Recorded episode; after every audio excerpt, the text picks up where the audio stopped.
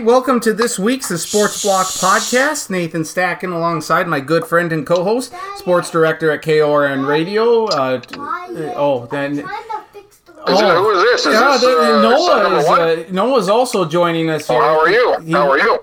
he- I'm trying to fix Oh, the good. car for, for Sharko. His car oh, well, he's trying to fix the car for Zig and Sharko, something from YouTube. So, Well, oh, that's let, let, let me know how that goes because that is that's important, isn't it? It's not it's, it's not not important. I know that much. Yeah. Yep. Yeah. Uh, so uh, this is the week of like MEA for Minnesota high schools and Oh yeah. and whatnot. So games. I This is your are- this is your anniversary. Is what it is. yeah, it was our anniversary on Sunday. We had Jason's baptism on Sunday, so uh, that's easy to remember. Um, and so yeah, we had that. Uh, but this is MEA week, so high school football games are being played on Thursday. Is that the case with South Dakota this week too, being played on Wednesday or Thursday? It is. It's Thursday this week. I don't know why. When I spent a couple years in Minnesota. They've got whatever the hell that was. What is it? Teacher conferences or what is? it? Yeah, yep. It's like Minnesota education. A- Whatever. yeah, it's it's just basically a fall break for two days. And I still don't know why. Half the teams have playoffs. Half the teams are still have their final regular season game. It's Thursday, and then next week I believe we also play on a Thursday, and then we're back to the to once it's just the semifinals. We're back to a Friday night. When I was growing up, mm-hmm. They would do that, but then when they would also play, it would be like a Thursday, and then they would play like on a Tuesday, and then they would play like on a Saturday. So they would play a lot. They played, you know, like three games in like two weeks. They would play a lot. So I can understand playing Thursday, Tuesday, Saturday, but to play Thursday, Thursday, Friday uh, makes no sense to me. So I don't know why that has changed. I don't know why that needs to happen like that. You're not gaining a week. You're not Right. getting done any sooner. So I don't know why they do that, but um, yeah, we've got uh, some playoffs coming up Thursday. Mitchell won last week. I saw against Huron, so your slim playoff hopes remain. They do. As slim as they are, they needed to win last week. And it's going through the numbers. I don't think they can get in if they lose to Brookings on Thursday. They need to beat Brookings, which Brookings not as good as they have been in recent years. They're four and four. They lost a couple games in a row, so I, I don't see Mitchell going to Brookings and beating Brookings. So I think they're going to finish the year two and seven. And the way the points figure out, they are going to be, I believe, just a sliver behind Spearfish for the eight seed. If they win, I believe they're the seventh seed going to Tea. So you never know what could happen, but I, I wouldn't expect them to win. But we're going to see what happens Thursday. Well, yeah, you know, then it'd be tea time, and then if they lose, they can have all sorts of tea times at the golf course as long as it's still open. I could, yes, T times, and I haven't been to Tea in ten years since we did. Uh, I don't think you did that game with me, did you? Did, I- when- did you? Did I- we go to Tea? I feel like I did. That that had the really nice uh, the field and the press box. Yeah, right? you did go. Yeah. Yeah, nice surf field. That was ten years ago, so I haven't been there Holy cow! since then. So uh, we played them at home last year, but I have not been to Tea. Been to Tea since then. Uh, Tea and Pierre look like they played a great game. Friday in Pierre, uh, Pierre one thirty five to thirty, Ooh, and uh, Tea had it at about the 30, 35 yard line. They had a hail mary to win it. Didn't happen, but I mean that is going to be your, more than likely your championship game for the second straight year, and I'm rooting for Tea. Obviously, yep, yep. uh, Pierre's won it five in a row. There's only one other team that's ever won it six in a row. That was West Central from 2000 and 2005. So Aha. I would like to keep that uh, record intact. Yes. So yes, I mean, Tea Tea's got a shot. So we'll see what happens in a couple weeks. yeah, should be good. And uh, yeah, so uh, remind me again, who's all like in the upper one? That's Jefferson, O'Gorman, Washington, Lincoln, and then is it like Harrisburg? What other what other school? Yeah. Brandon Valley or Basically, just every school around Sioux Falls outside of Tea. You have five schools now in Sioux Falls. You have Harrisburg and Brandon Valley, so that's seven. And you have the two Rapid City teams, which are not good. So those are the nine teams in AAA. Just bizarre.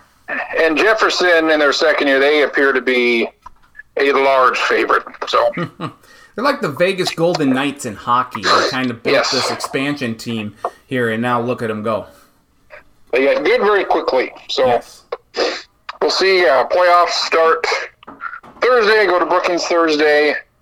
May have maybe one, maybe one playoff game that I do with an area team. So we got quite a few teams in the mix. I think probably at least one should probably make it to the championship game. So that and volleyball's got about four weeks left. So it's getting in, getting to the end here of the uh, the fall sports season. Yes. Yes. I did, I did get to go to Jefferson High School for the first time Tuesday, and it is nice. It is nice. Okay, that's good. Where is it in Sioux Falls? Like, where is it by? On kind of the west west side, northwest side. It's Marion Road. Oh, okay. Um, I guess going going into Sioux Falls from the west, you go past Hartford, mm-hmm. and right when it changes from 80 to 65, right there. Yep. Um, then that first exit is Marion Road. Okay. You take that four miles to the south, and it's right there. Oh, okay. So kind of by the arena. Um, yeah, fairly close to the Sanford uh, Premier Center. Prob, you know, a couple miles to the west, two, three, four miles west of that. Okay. I would say so. I'd never been there before, never seen it. They said it was good, and it was. It was a good, good, good gym, good setup, good facility. So I like like what they did there. Excellent. Excellent. Uh, so we'll, we'll keep track of that as the playoffs uh, start. You know, as you said, this week for some classes, and then the rest here beginning soon, shortly thereafter, and we'll, we'll see if Mitchell can make it or not. Unlikely, but you never know. Uh, we are very, you know, this was a very good week of football, uh, specifically college wise. So we'll just kick the the NFL out of the way. Right? You know, no, no, what we're gonna move it back because we're gonna talk about the Dakota Marker. It stays in Oh. Brookings for a third straight year. The Jackrabbits trailing 21 to 7 at the half. The defense looked awful. People are like, what is going on here? They come back with a vengeance in the second half, outscore the Bison. I'm going to say it Bison, not Bison, as some might call it. 16 to nothing. They outgain them 248 to 74. Uh, I think they would have loved to cash in on a few of those goal to goal situations and kick, um, it, it score touchdowns rather than field goals, but they win it. Uh, they keep the Dakota marker.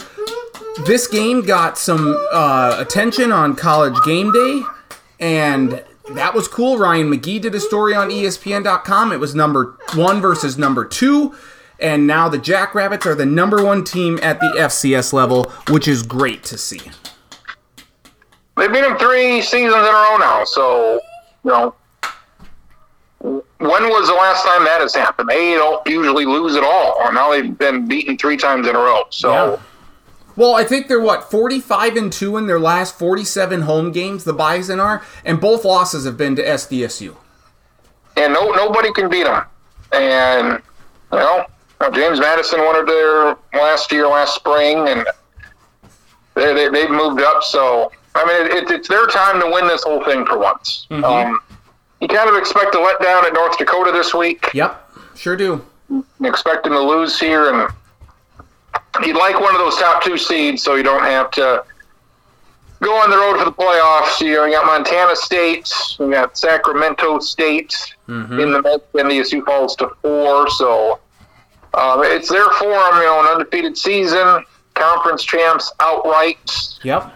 And I mean, the only thing they're missing here is this national title, and it'd be exciting for them to do so. Uh, they've been very close recently. So uh, Isaiah Davis, I don't know if he's going to be out for a while with a shoulder Yeah. deal. that- yep. Uh, he was starting to turn it on there. That was good to see. We'll see what happens with running back. They've got a, they got a kid from Brookings. He came from Minnesota. Uh, he was a running back, Josh Barai, and he was really good. Was it two years ago when he was a senior at Brookings High School? Oh, okay. Yep. I think I remember us talking about him. he was a stud. So he, I think he got a carry in this game Saturday. So he might be in the mix for some more playing time. So we'll see if he can, can pick up the slack. But kind of like we talked about last week, it's been all about this defense this year, not so much the offense. And it's probably just the way it's going to be, shutting them off in the second half. So, Yep. yeah, this is uh, Jackson State is up to six in the coaches poll. I would love to play Jackson State. Well, it is uh is Deion Sanders SWAC enough? Uh, isn't that what some of I don't know, one of the but- some, one of the SWAC coaches said that uh Yeah, yeah, that Deion might not be SWAC I'm enough. swag. You swag. I'm swag. He's not swag. I'm swag. Great.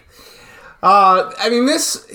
So a a few different things here about this. One, they lose a couple more players. Uh, they didn't have Ryan. Uh, you know, uh, or Tucker Kraft, their tight end. He was out again.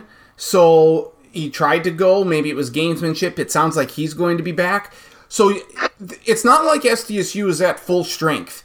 Uh, they have a number of injuries across the board. Landon Wolf still hasn't really made much of an impact. He's always hurt, it seems like, the wide receiver they got from Oklahoma State last year. Um, so this team is far from full strength. To be able to go in and beat the Bison, you know, come back and with the the, the effort and that that uh, that game plan there in the second half that they did was really impressive. Um, when I went through the schedule, I had them beating North Dakota State. I had the Jacks finishing uh, ten and two or whatever I believe, uh, and that the one loss was to Iowa and the second loss was to North Dakota, just because of the letdown factor after back-to-back emotional weeks against your rivals USD and NDSU. And I thought it was really telling that I believe it was Mason McCormick, who's the, the best offensive lineman they have. He said that it doesn't mean anything or as much winning the Dakota marker if they don't go up to North Dakota and take care of business. I think that's th- that mindset, that mentality bodes well for the Jacks. Now, I still expect a letdown. I hope that's not the case, but it feels like this team is aware of what might happen and they're saying, "No, we know what the future what like we know what the end goal is. We want the road to Frisco to go through Brookings. They're number 1 in the country for the first time ever at, at, in the FCS polls. This is very critical. And North Dakota's a pretty good team this year. I think they're what, 4 and 2.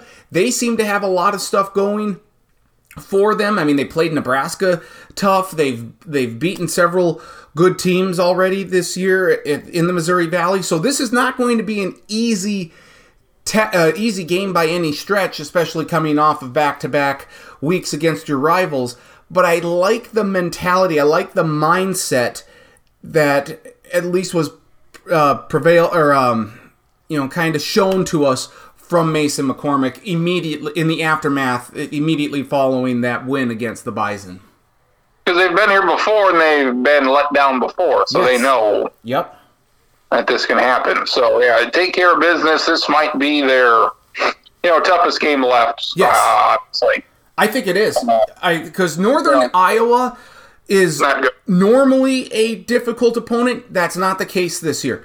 So they should win that game fairly easily. If you don't beat Indiana State uh, at home uh, for on Hobo Day, of course, I I mean that I don't know what to tell you. And then uh, finishing it up with Illinois State at home. That's going to be. Um, I think they should win that one. It's not going to be easy, but it's not. You know, there have been more difficult uh, games that Yeah. they've had. So this is, i- i- and it would be so huge too because it's very weird. I like having a buy later in the season. Um, normally the Jacks get it like either the third week or sometimes even the second week of the year. It's like, well, that sucks because y- you know the just the attrition and you need to get uh, injury stuff. Um, but Up in the yes, yes. After I'm done talking to Travis, uh, did you like the Jacks game uh, on Saturday? Did you like the Jacks winning? Yeah, but boy. Okay, No, I very good. didn't. He likes it. Um, but now I, I was lost my train of uh, thought here. The the bye. I mean, they're going to get yeah, yeah, the, yeah. that That's right. The, the bye week. The, I mean, they have it the last week of the regular season. So if you get that combined hmm. with an off week there, if you get the bye week for the playoffs, that's two full weeks. Then that, or like three weeks in between games, which might hurt them a little bit, but also it gives them time to heal up. So if they can just get through this. they- I think it really bodes well. It sets up well for them to make a deep playoff run and get back to hopefully Frisco. It's, it's almost the second season. Most playoffs are a second season because they so go so far, you know, now into January. Where okay, play Illinois State November twelfth, great because the national championship game's two months from then. So yeah, you still got games to play. So that's a, a good little break right there. So I uh, thought about going up against USD a couple weeks ago. Know, Hobo Day we'll see, but I've never been to a playoff game, and you know those are sparsely attended, and it's not very warm out. But I would love to see a big time, you know, team come to Brookings, you know, for for a playoff game. I feel like I've been Could impressed. you With the, imagine? Could you imagine North Dakota State coming down here for Oh a playoff game? oh my! A semifinal to get to Texas. Yes. Could you imagine that? Oh, that would be huge. Be twenty thousand people. Yes. Well, I've been impressed with the intent uh, with the attendance so far this year. They've gotten some really good attendance for these games. I think for the playoffs, if the road if if the road goes through to Frisco goes through Brookings, if they get the one seed or a two seed, whatever the case may be, I think you're going to see a lot of people come to the games, and I think it's going to also help too if they have that buy right away. They wouldn't be playing Thanksgiving weekend, so Yeah. you would have the you know the, the the first weekend in December. Okay, people are going to come out. The second weekend, yes.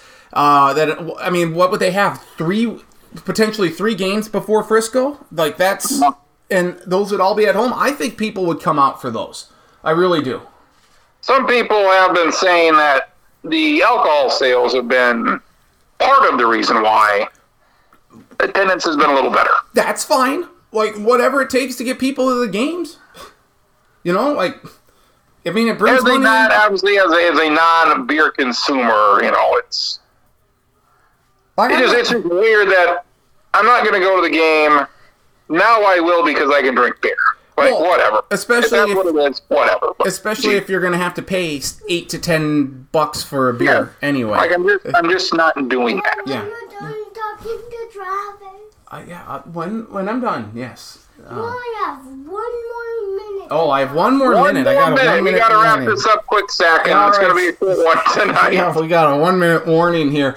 Um, no, I, I just think that this is setting up well for him, but you got to take care of business against uh, North Dakota this weekend. I think that's going to be the case. You just got to get guys healthy too. So if that means Isaiah Davis has to miss a game or two, you know, the, Amar Johnson appears to be very capable. You get uh, Kraft back at tight end. That's that's really good. I mean, that's the that's the thing in this as well is they haven't really been full strength. Like we haven't seen the offense to what it we thought it could be at the beginning of the year, apart from the first quarter against Iowa. I mean, that's that's significant. I think because also if that's the case with you know maybe you get Kraft and Davis for like one game, well then that's all that the opponents would have to look at from game film this year. SDSU can draw up so many more plays between Davis and Kraft and and Heins and the Janke twins there. There's so many weapons at Gronowski's disposal here, and teams won't have a whole lot of game tape from this year to go off of. And I think that bodes well, you know, for offensive coordinator Zach Lujan to be able to to you know come up with a few new plays, maybe throw a trick play in here every once in a while. I it, it just feels I, like the stars could possibly align, but again, it doesn't mean as much if they go up to uh, Grand Forks this week and lose.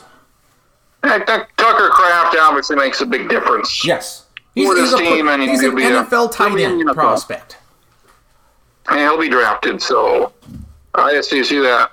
And has good good good luck with those tight ends. So if, if he can come back here, and at this point, you know, I don't know how close he was to playing last week, but at this point, you know, maybe you put him out there for a couple games if he's ready. But you know, he'll definitely be ready for the playoffs, and yeah, that's you get one of your better players back for that, and if Isaiah Davis needs needs six weeks or something, you can give him six weeks. So yeah, they they could be full strength. They could be as good as they've been health wise uh, for the playoffs. So that's that's um something scary to think about. Again, yeah, and again, I think you know just the fact that they have the bye week the last week, you got to get a bye in that first round, regardless if you're a, you know a, a, a one through the eight seed or whatever. Okay, thank you. Yep. Uh, the, oh, we got we called a timeout, so we, we're gonna keep going here for a little bit. Um, If he if he has a podcast, like Noah's Ark would be too, I don't know, too easy. I don't know. Um, a name for his podcast, Yes, I'm not sure. yes. The Stack Attack is has worked great uh, with that. Yes. So- Yes. Uh, it, it, it, the Noah's Ark would be good, like if he's talking about passing, like the passing trajectory. Uh, Yeah. So I think that would work really well. Um, but yeah, again, with the bye week there, if you can get two weeks to get healthy, I think that just it Yeah. bodes incredibly well for them. That was far from the biggest game, though. Uh, Oh, just the, the final like final thoughts on this. It was cool to see you know College Game Day talk about it, make a pick. Uh, you know when they were uh, you know going through the games there at the end of College Game Day. Pat McAfee was the only one who picked the Jackrabbits. Peyton Manning, everyone else picked the Bison. Uh, Yeah, cool.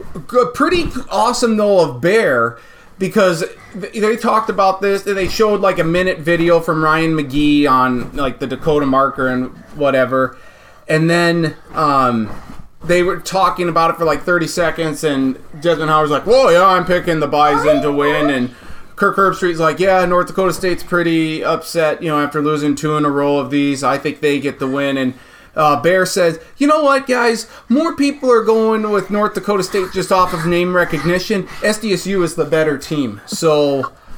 Like good on Bear because Bear's obviously looking at this. The other guys are just like, yeah, it's the Bison. We've been there, uh, you know, a few times. We've had them on game day, so they're just going more off of the name recognition rather than looking at who the teams really are this year. And if you look, SDSU has been a better team than NDSU this year.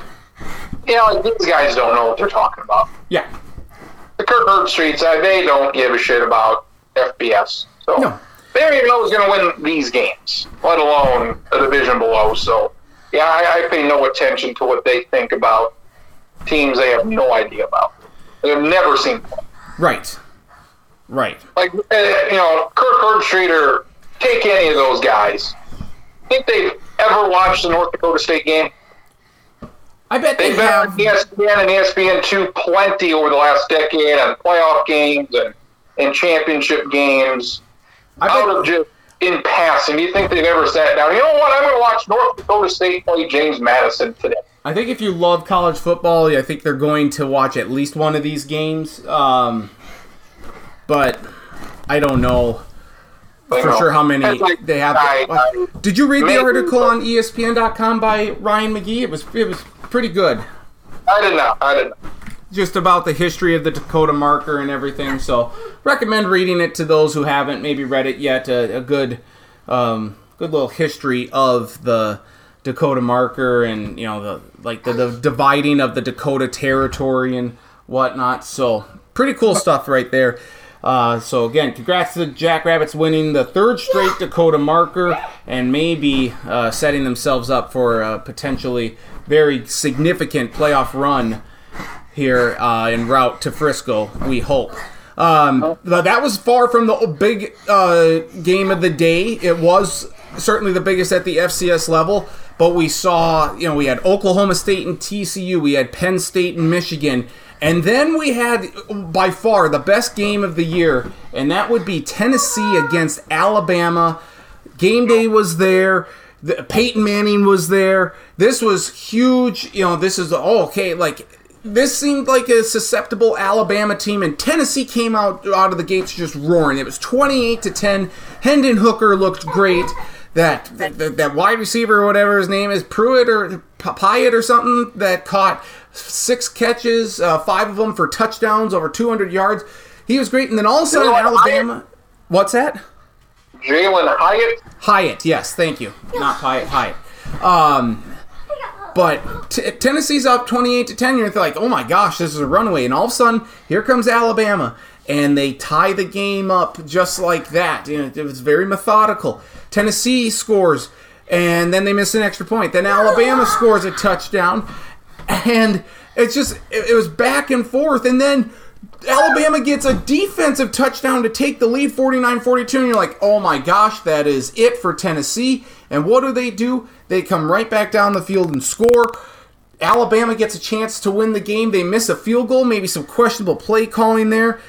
Two plays is all it took, Hendon Hooker and Tennessee to get down the field. And then I've, I, I still think that McGrath or whatever the, the kicker's name is for uh, or, uh, for Tennessee, I think someone got a piece of that football. There's no way he kicks that ball as fat as he did, and it's just a knuckleball like that unless someone touched it, but it barely crossed the crossbar.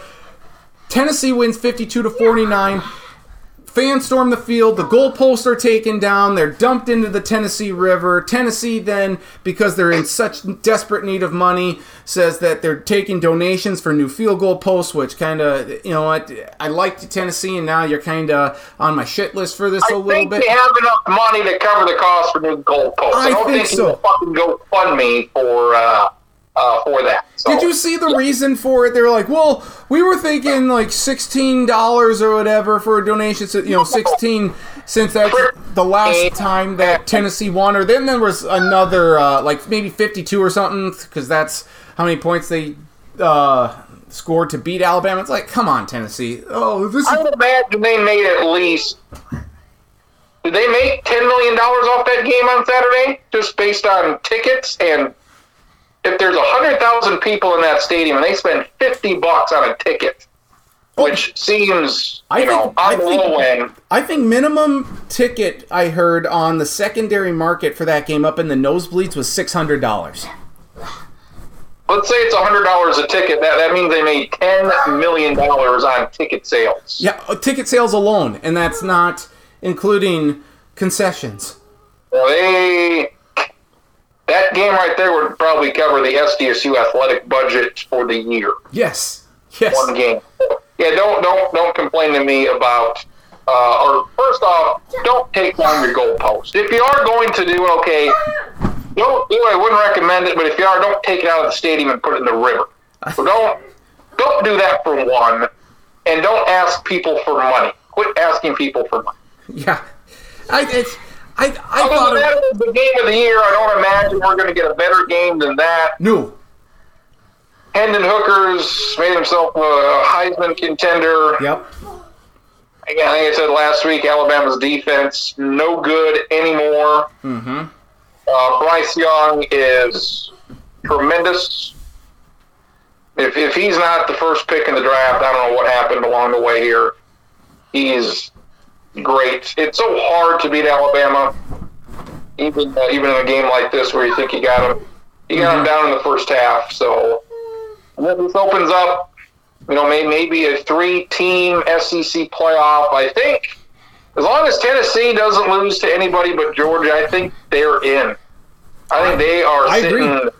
sitting really good because there is absolutely no way you can leave a one-loss Tennessee team out of this playoff. There is absolutely no way you can do that because they would be the number one one-loss team, and there are not going to be four unranked teams ahead of them or undefeated teams ahead of them. I agree. Is not that's not going to happen. I actually think it bodes well for them if they like. I, I feel like they're in regardless if they just have if their one loss this year is to Georgia. Um, And the reason why I say that is because if they lose to Georgia, then Georgia's going to go to the SEC championship game where they're going to play Alabama or Ole Miss potentially. There, there's a potential for Ole Miss, but that would mean that Tennessee's still sitting with one loss. They aren't going to lose any. They aren't going to lose the SEC championship game then. So they're sitting at 11 and 1. You're going to tell me that you're going to keep an 11 and 1 Tennessee team out and you're going to put a, one loss Oregon or a one loss UCLA or hell, even an undefeated Clemson? I mean, I get Clemson's, you know, taking on undefeated Syracuse this week, but are we really believers in the orange? No. Um like it, it- yeah, you can't you can't leave Tennessee out if they're if they have one loss this year and that one loss happens to be to Georgia in a couple of weeks. My new playoff would look like this: uh, Georgia, Ohio State, Clemson, Tennessee. Yes. Yep. Right now, I'm I'm, I'm fine with that. Yep. See, I know you don't want to say it's certain because it's not. We still have almost two months to go here, but you feel like Alabama's going to lose to Georgia, or they may lose to Ole Miss, or somewhere along the way. They just- just not look very good. And if Bryce Young is out again, that's not good. Uh, Georgia can be beat. Um, you know, they're they're at Mississippi State right after Tennessee, and they're also at Kentucky. So they've got some some competition coming up. Uh, Tennessee really doesn't have anything left besides this Georgia game. Yep. They've got Kentucky, but, but they, they should handle them. Yep. And and you know Clemson, you know Are you tell- AC. are you telling me you're not scared by University of Tennessee Martin this week for the Vols? You know, no, not uh, not concerned whatsoever about UT Martin.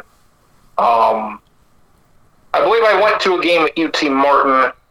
Oh, when you were Sure. at Tennessee State. Not not not the, not the greatest facility I've ever been to in my life. not not very fun.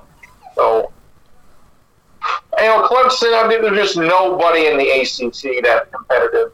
You know, really, the only thing keeping the ACC from Pac-12 levels of garbage is Clemson.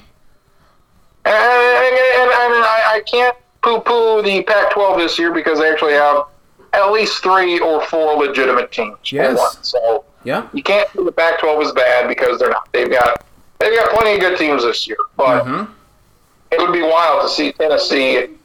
I, you know, and if those other three teams are undefeated, you'd hate to see a, a Georgia Tennessee rematch. You'd love to see, you know, give me all the orange with Tennessee and Clemson. But um, right now, I mean, that's that's your playoff. If Alabama somehow wins this conference and all three of those teams have one loss, then boy, we got a we got a situation on our hands then. Um, I would I'd like I would like to see that because that could be a mess. Well, okay. So if if, if we're looking at Clemson's schedule here, we can we can go. I mean, I think they're going undefeated now. I gave them one loss to to begin the year, and that was to Notre Dame. Notre Dame just lost to Stanford. I don't even want to hear Notre Dame's name get mentioned at all. The rest, like they they they're bad. Just stop. I'm not I'm not listening to this to any more of this Notre Dame nonsense. Not listening, you know, the BYU nonsense. We we drank that Kool Aid way too much. Um, so that that's just not it. If I'm I'm pulling up Clemson's schedule right now, and they've already beaten Wake Forest with Sam Hartman, so that's a that's a solid win. They play Syracuse this week. I, I don't know what to make of Syracuse. Um, I think they're lucky to be undefeated, but that's just me. Um, and then I mean you got South Carolina. You have at Notre Dame, Louisville, and Miami. I mean, I'm sorry, there's nothing there that tells me that uh, that No. Clemson is going to uh, to not go undefeated. I think that I think they will. Um, and then if we look at Alabama's schedule, this is where it gets a little more challenging because you have Ole Miss still up on there. Uh, don't they have LSU coming up here at some Yep. point as well? Um, Auburn. uh, no, no, no, Auburn, yes, yuck. Yeah, I mean, yeah, you have at, you have Mississippi State this week. I'm not worried about that. At LSU, not worried about that. That that November 12th game at Ole Miss, I think that is the uh, that is the determining factor who wins the SEC West is going to be. I would love, I would love to see Ole Miss in the conference title game. I would love to see them play Tennessee. yes, being two new teams, not just one. It'd be two new I would teams. love to see Lane Kiffin take on his old team. Just great, great stuff. And if you're, you know, you know Ole Miss, uh, you know, what, what do you what do you do with them if they if they have one loss Well, that's and it's Alabama, or if they get to the title game and they lose to Georgia? What do you do with an old uh, one loss Ole Miss team? That, that puts them in the mix. Well, so, if, they, if they have one loss, like let's say Ole Miss loses one game, and that's to Georgia in the SEC championship game. Tennessee, how they both beat Alabama. I mean, Alabama would be out because Alabama would have two losses, so Alabama wouldn't be in it regardless. No, so they, they would both beat Alabama, so their best, best loss would be the same. I think it would come down to Ole Miss and Tennessee, and I, I don't know uh, who, who you pick there. Yeah, I don't either because they would both have a, the they would both have the same loss to Georgia. I would you throw three teams in? I mean, God, that's if, if Ohio State and Clemson are undefeated, they're getting in. So one of these teams is going to miss, and it's it's kind of I don't know ironic that all of a sudden this this probably won't happen, but if it does, uh, oh yeah, we've got a 12 team playoff just maybe two years away, so we won't have to to bother with this anymore. Mm-hmm. Uh, Ole Miss is scheduled. They're at LSU this week. Uh, they're at A and M the following week. Home to Alabama. That's the big one. Because if they lose that game, then then Alabama. I mean, it's just they're done at that point. Ole Miss is not going to get in um, with the one loss, and they're at Arkansas and home to Mississippi State. So it it all for, for Ole Miss. It all comes down to that November twelfth game against Alabama. Yeah. And they got Mississippi State at the end of the year, so yeah, we're kind of whittling things down. You know, it seems like the Big 12's kind of out of it. They'll kind of all beat each other. TCU still kicking. Yeah, Uh, TCU's. TCU's got the best shot here. I mean, and I mean, Oklahoma State's like the new Clemson, they or the new Georgia. They're good every year. They're in the top ten. They can't. They can't get there. They, they had a, can't. they had They a can't- 14 point lead against TCU and they blew it. Yeah. I mean, TCU, what's their? I mean, Baylor's disappointing this year. Is it November 12th at Texas? TCU. I mean, that that's potentially the only real, I guess. Uh, beat Kansas State this week. Um, at Texas is the big one. Yep. Texas is looking good, so I mean, what if TCU gets through this undefeated? Yeah, then they're going to be right there. So I mean, they're going to have good wins versus Oklahoma State. They're going to beat, you know, maybe a Texas team twice or Kansas State twice, or maybe have to beat Oklahoma State again. Well, what if, yeah, if they have to beat Oklahoma State? Then Oklahoma, if I don't think the Big 12 gets in with a one-loss team. So Yeah, you're undefeated. So yeah, unless Um, you're Ohio State or SEC team, you're not getting in with one loss. I don't think. Oh, okay, but who has Ohio State beat this year that you can say, yeah, uh, I'm. It, it, it doesn't matter because they're Ohio State. I know, but if they have one loss, They haven't that, beaten anybody. They haven't beaten anybody. They beat Penn State, or they got Penn State in two weeks, and they got Michigan at the end of the year, and they'll play probably Purdue or Illinois in a championship game. Uh, just a garbage schedule. Again, they didn't play anybody this year, so Mhm. they haven't played anybody yet. yeah. I, so they, I, I don't know. It- It doesn't just, matter because they're Ohio State. It's just, it's so fascinating to see how this is all going to shake out. The Pac-12, USC loses to Utah. Uh, Okay, okay, let's say it's TCU and Ohio State. They're both undefeated. And for whatever reason, it comes out of those final two. Like, you would think TCU would have the much tougher schedule. oh yes, yes they do. Um, But they would not get in. Ohio State would get in. Because, oh, look at the quarterback. Look at this. Look at that. They're a much better team. Well, know, let- it, it, down to that, it, all logic would be out the window. Let me ask you this. I think top to bottom, the Big 12, because you're playing everyone in there, is more difficult than what Ohio State would have to go through in the Big 10. But does any win that TCU would have, does that is that would that be better than Ohio State's win against Michigan? Like, Michigan's plenty good, but again, they haven't played anybody either. No, they Like, they, haven't. they beat Penn State. Boom. That pretty much guarantees they'll be undefeated going into Ohio State Thanksgiving weekend. Mm-hmm. They're not losing to anybody. They're at Rutgers. They have home games versus Michigan State, Illinois, and Nebraska. So again, it helps to be a really good team and not play anybody. So Yeah. if you can do that, well, that has to do with your schedule Mhm. and your conference. But yeah, if you can schedule Hawaii, Connecticut, and Colorado State in the in the non-conference, by all means, do that Mm-hmm.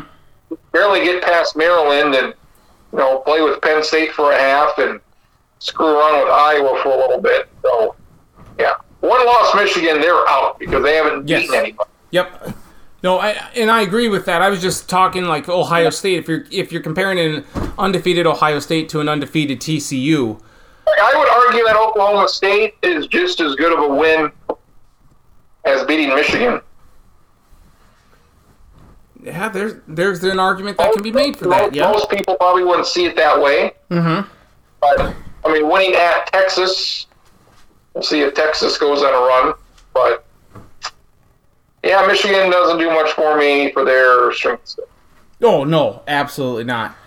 Um, I mean, we're kind of whittling it down, but it, you know, as we whittle it down now more, the when you look at this, it you're just looking at all the potential chaos. I want some debate for once because we've never had a debate of who's that last team in. Mm-hmm. We get a one-loss Michigan, a one-loss Tennessee, a one-loss Ole Miss, a one-loss Big 12 champ. Who gets in? They always say the conference title matters a little bit. Mm-hmm.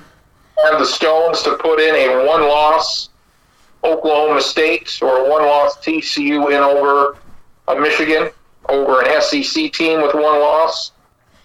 I don't think so. So I want, I want a fan base to be mad here at the end of the year. Yeah. Wouldn't that be something? All of a sudden, you know, in, in, the, in the Pac-12, you may have a one-loss Pac-12 champ. There might be there might be five teams that have a legitimate argument here at the end of the year. Yeah, absolutely, absolutely. Game day will be at uh, in Eugene this week for uh, let's say my USC Trojans run the table. They, the only thing they have left is is, is UCLA. mhm. That and are you going to leave USC out because they're a big name brand, and they lose on a two point conversion in the final seconds on the road, a game in which they were an underdog? Is that enough to knock them out? I think if Utah had less than two losses, yes. It, uh, Okay. And Oregon, if Oregon can get past uh, UCLA here, they're looking pretty good. That one loss to Georgia. What do you do with Oregon if they have that one blowout loss to Georgia? mhm. would like they could possibly play them again in the playoff, and we certainly would not want to see that again. So, do they say, you know what, Oregon's twelve and one, but we don't want to see them play Georgia again, so no, you're out. Right. Oh yeah. No, we don't I want. mean, to what a waste! What a fucking waste of a, of a, a spot that would be. Yes. Yeah. No. No. We don't need to see that again. We saw that story before, but it is just it is going to be fascinating here um, to see how it all shakes out. I mean, the more we think that we know about college the, football, the less we actually do. So uh, we'll we'll see how it all uh, shakes out. But it's going to be very very interesting. Anything else college football related we need to get to? Gophers pooped the bed again. They sure did. I, this is you know in back-to-back weeks where they're going up against a quarterback and they're like, oh, we don't know if the starting quarterback's going to be playing or not. O'Connell not going to play. De- DeVito not going to play. And all of a sudden Saturday morning rolls around and he's like, oh yeah, he's playing. The hell. So this was their year to do something. Illinois takes advantage.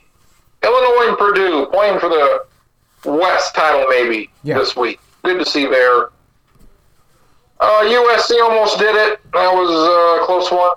Yeah, great uh, comeback for TCU. Uh, Syracuse, good to see them have a bit of a run. Uh, Kansas put up a fight. Oklahoma too many points. I think if uh, if if uh, Kansas has their starting quarterback, they win that game.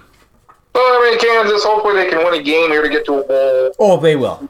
it's kind of going to be uh yeah we were seven and five remember when we were the talk of town because our quarterback got hurt but and, uh, james madison lost to georgia southern which is disappointing Mm-hmm.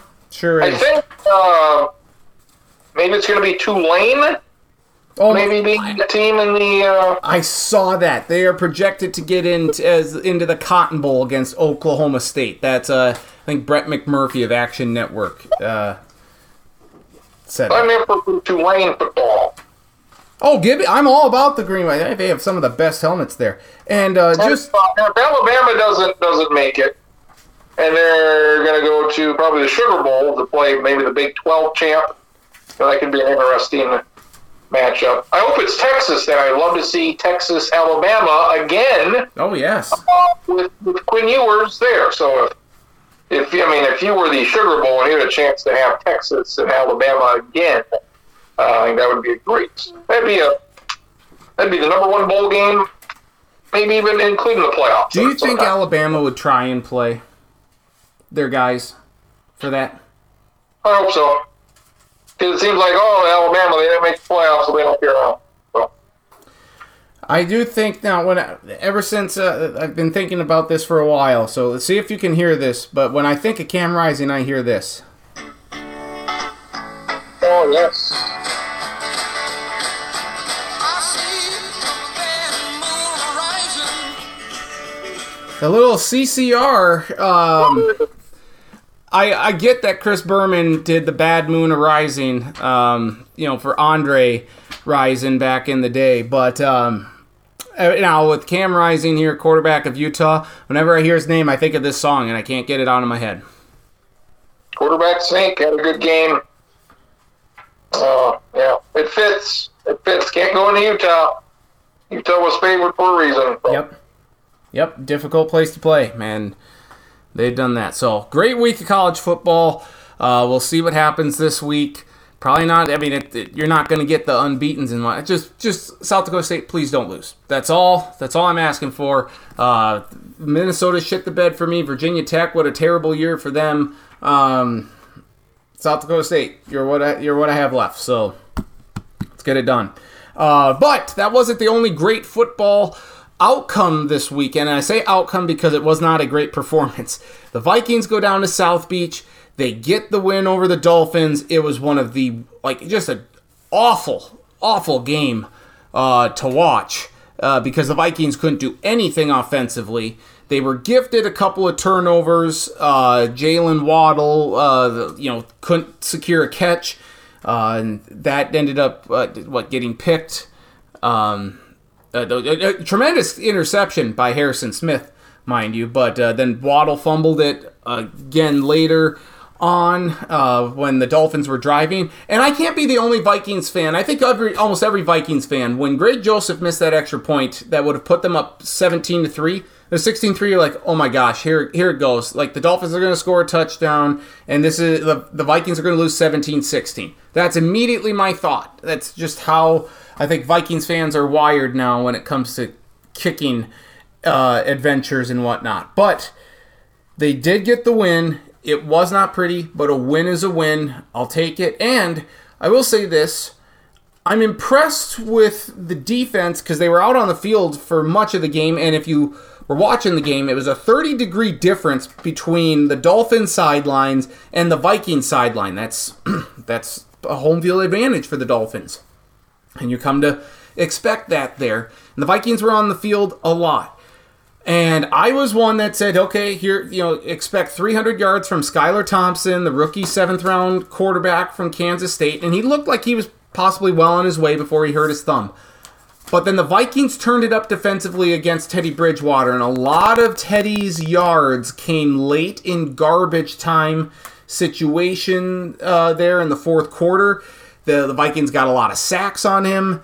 They they got uh, deflections and you know made him throw it away early on in the game. So was it a complete game? No, because the offense sucked, for, except for you know their three touchdown drives and the Dalvin Cook one. I'm not even really going to factor in. Um, defensively, it was bend but don't break.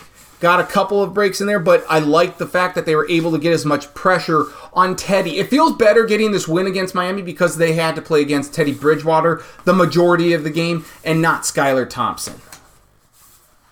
There were so many sacks in this game. I thought it was a Deshaun Watson massage there.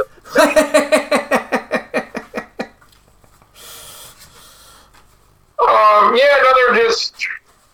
I mean, it's ten to three in the fourth quarter. Feel like you're watching soccer.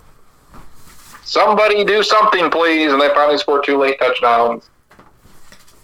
So defense, I mean, you know, I mean, Skylar Thompson would have. I mean, he did play well for a quarter. Mm-hmm. Yeah. I mean, there's a reason why the Vikings were a only a three point favorite facing a rookie quarterback. Mm-hmm. So they won. They're five and one. There's four teams in the NFC over 500 right now. I, I don't remember a year like this. The monster's gone. I don't. I don't remember a year where just nobody's any good. I yeah. Right now, the Vikings would be the two seed in the playoffs. Yeah, no, you know, a bye week. You got Arizona and Washington. Can you beat them? Washington's probably better now with Taylor Heinicke in there than Carson Wentz. Yeah, they're that probably- that that stinks a bit. I am not. Uh, I, I wish that weren't the case. I would re- much rather play Carson Wentz than than Taylor Heinicke. But having said that, I still think the Vikings should win that game. and Arizona looks terrible right now. Yes. I don't know how Kliff, Kliff Kingsbury lasts. Yeah, I mean, they, they got to fire him.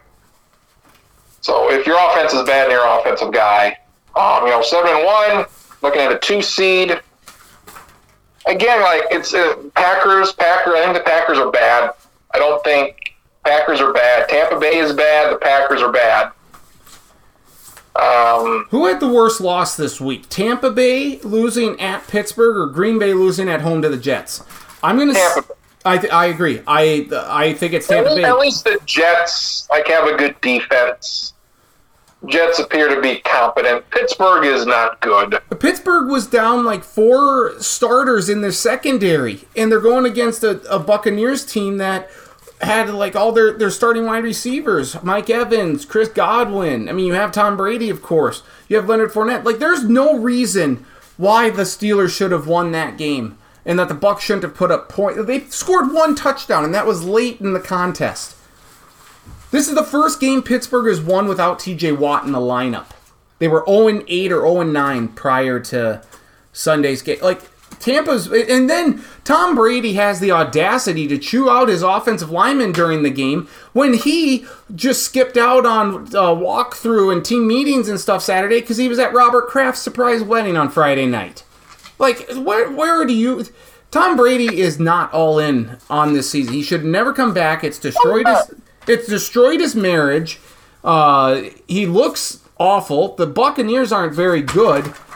Like it's just like I don't know what he's doing. I, I, this was a, the the Packers loss is bad. The Buccaneers loss this week was far worse. Yeah, Frank beat you at the end. Frank, Yes, Frank came in did. and you. Yeah, he, he's 45 years old. He is old and not very good anymore. And he should have stayed retired. Yeah, doing all this extracurricular stuff, you know. I assume he was taping the Masked Singer if that's what he was truly doing there for a week or whatever. I think it was. I honestly, I think it was divorce lawyers. Could be that. Could be that. We'll see. We'll see if he was on the Masked Singer. I hope not. But yeah, it's just that was a bad loss. Uh, Aaron Rodgers has got to be hurt or something. Well, he has a he has a slightly hurt thumb, but that's not the reason why. I mean, he didn't have a hurt thumb last week against the Giants in that second half. It's bad, so that's good to see. um, and if you're the Vikings, you know if you get that two seed, again, we've never seen them win those two playoff games in a row. You're going to have to do that. Two home playoff games to get to the NFC title game. Can you beat that seven seed? I would hope so. I would think so. All right, then can can you beat that three seed or whoever you're going to have to play? Well, Can you right, beat the right now, as the two seven seed, it would be against Green Bay. I think they could probably beat the Packers. Whoever that ends up being. Um, the South looks like a one bid league. Yep. But that's between, you know, Atlanta and Tampa at the moment. Mm-hmm. Boy, Tampa can't get out of that mess. And then you've got the East, where the Giants are not that good. Yeah, They're, they're they're getting by here. I mean, they were down by 10 versus Baltimore. When Baltimore has a double-digit lead, you may as well just give them a loss. They have three three losses, all three losses this year. They've had a double-digit lead in all of them. And then you beat the Packers. Here's a stat. Hopefully you're not wearing socks. I am not right now, so off. The New York Giants, when trailing by seven plus points in the fourth quarter, they are three and one this year. Mhm. The last ten years before that, they were three and seventy-eight. Those are things that are not sustainable or not not a way to win games. So calm calm people's asses on the New York Giants here. yeah. And the Cowboys, the Cowboys are plenty good. And obviously, Cooper Rush just is not the guy. That was proven to be the case last night. So, Dak Prescott gets back in there. The Cowboys will be fine as long as their defense keeps doing what they're doing. And the Eagles, they're a second quarter team. All of their points come in the second quarter, much outside of the second quarter Right. which is which is very odd. But they really they dominated the Vikings. And they dominated Dallas for a half. So I guess they're the team, but yeah, this this thing is wide open, and unless Tampa Bay or Green Bay is going to turn things around here, well, the Rams. I'm sure they'll. I think the Rams will probably be the three seed at this point. and somebody will come out of the South. But yeah, Vikings have an easier schedule, and this offense has got to got to do something just to be more consistent. Well, they they should have an easier schedule, but they do have to play Buffalo yet. Though Green Bay does as well, so that's a wash. They do have to play the Giants and the Jets. In that'll be in December. Now we'll see if the Giants and Jets maintain their pace that they're on right now. I'll gladly play the Giants and Jets. I I just saying it like that earlier looked like and, and even even the Patriots now like the Patriots are starting to get their poop in a group. Um, but the Vikings have yet to play a complete game, and they certainly can play better. I mean, that's the. I think that's the great thing in all of this is that the Vikings have yet to play a good game, a complete game on both sides of the ball, and yet they're five and one. Like that's that's good. They can play better, and they've won uh, won most of their games. So that is, that is good. Um, Cameron Dantzler. There were two plays I saw. There was one play early in the game. Jaylen Waddle just went completely across the field and caught a pass. Cam Dantzler was on him and just stopped. I would love to ask their defensive coordinator, what the hell is he doing on this play? Because he's on Jaylen Waddle for about 20 feet, and then he stops. Lets Jaylen Waddle continue through the other side of the field, and he catches a pass. And Cam Dantzler just stops there, like, who who is he defending? Is he defending the running back that didn't come out of the backfield? Is he defending the tight end? What mm-hmm. is his responsibility on that play? And then he did it again. There was a Tyreek Hill catch. Like he caught it up the middle. This was in the fourth quarter. Caught it in the middle of the field and ran another 15 yards. Yes. Yeah. Kind of, nobody else on him. Cam Dantzler was on him for a second. think that was on. A, I think that was on a fourth down conversion too. If the, or a fourth down, if I'm not mistaken. I would just love to ask the like, what? What are you doing? What is the point of that? I I don't. I think it's. I think Dantzler's doing what they're because they're, know. they're trying to do zone. Like, is this this is a zone? Whatever the fuck this shell defense means, I've never heard. I don't know if I've, I've never heard it as much as I have this year. This shell defense, the Mm-hmm. shell defense stacking is shit. I don't know if this is a. Everyone's uh, what- what doing is it, though. Everything in front of you. Is that what this means? A shell. Yes.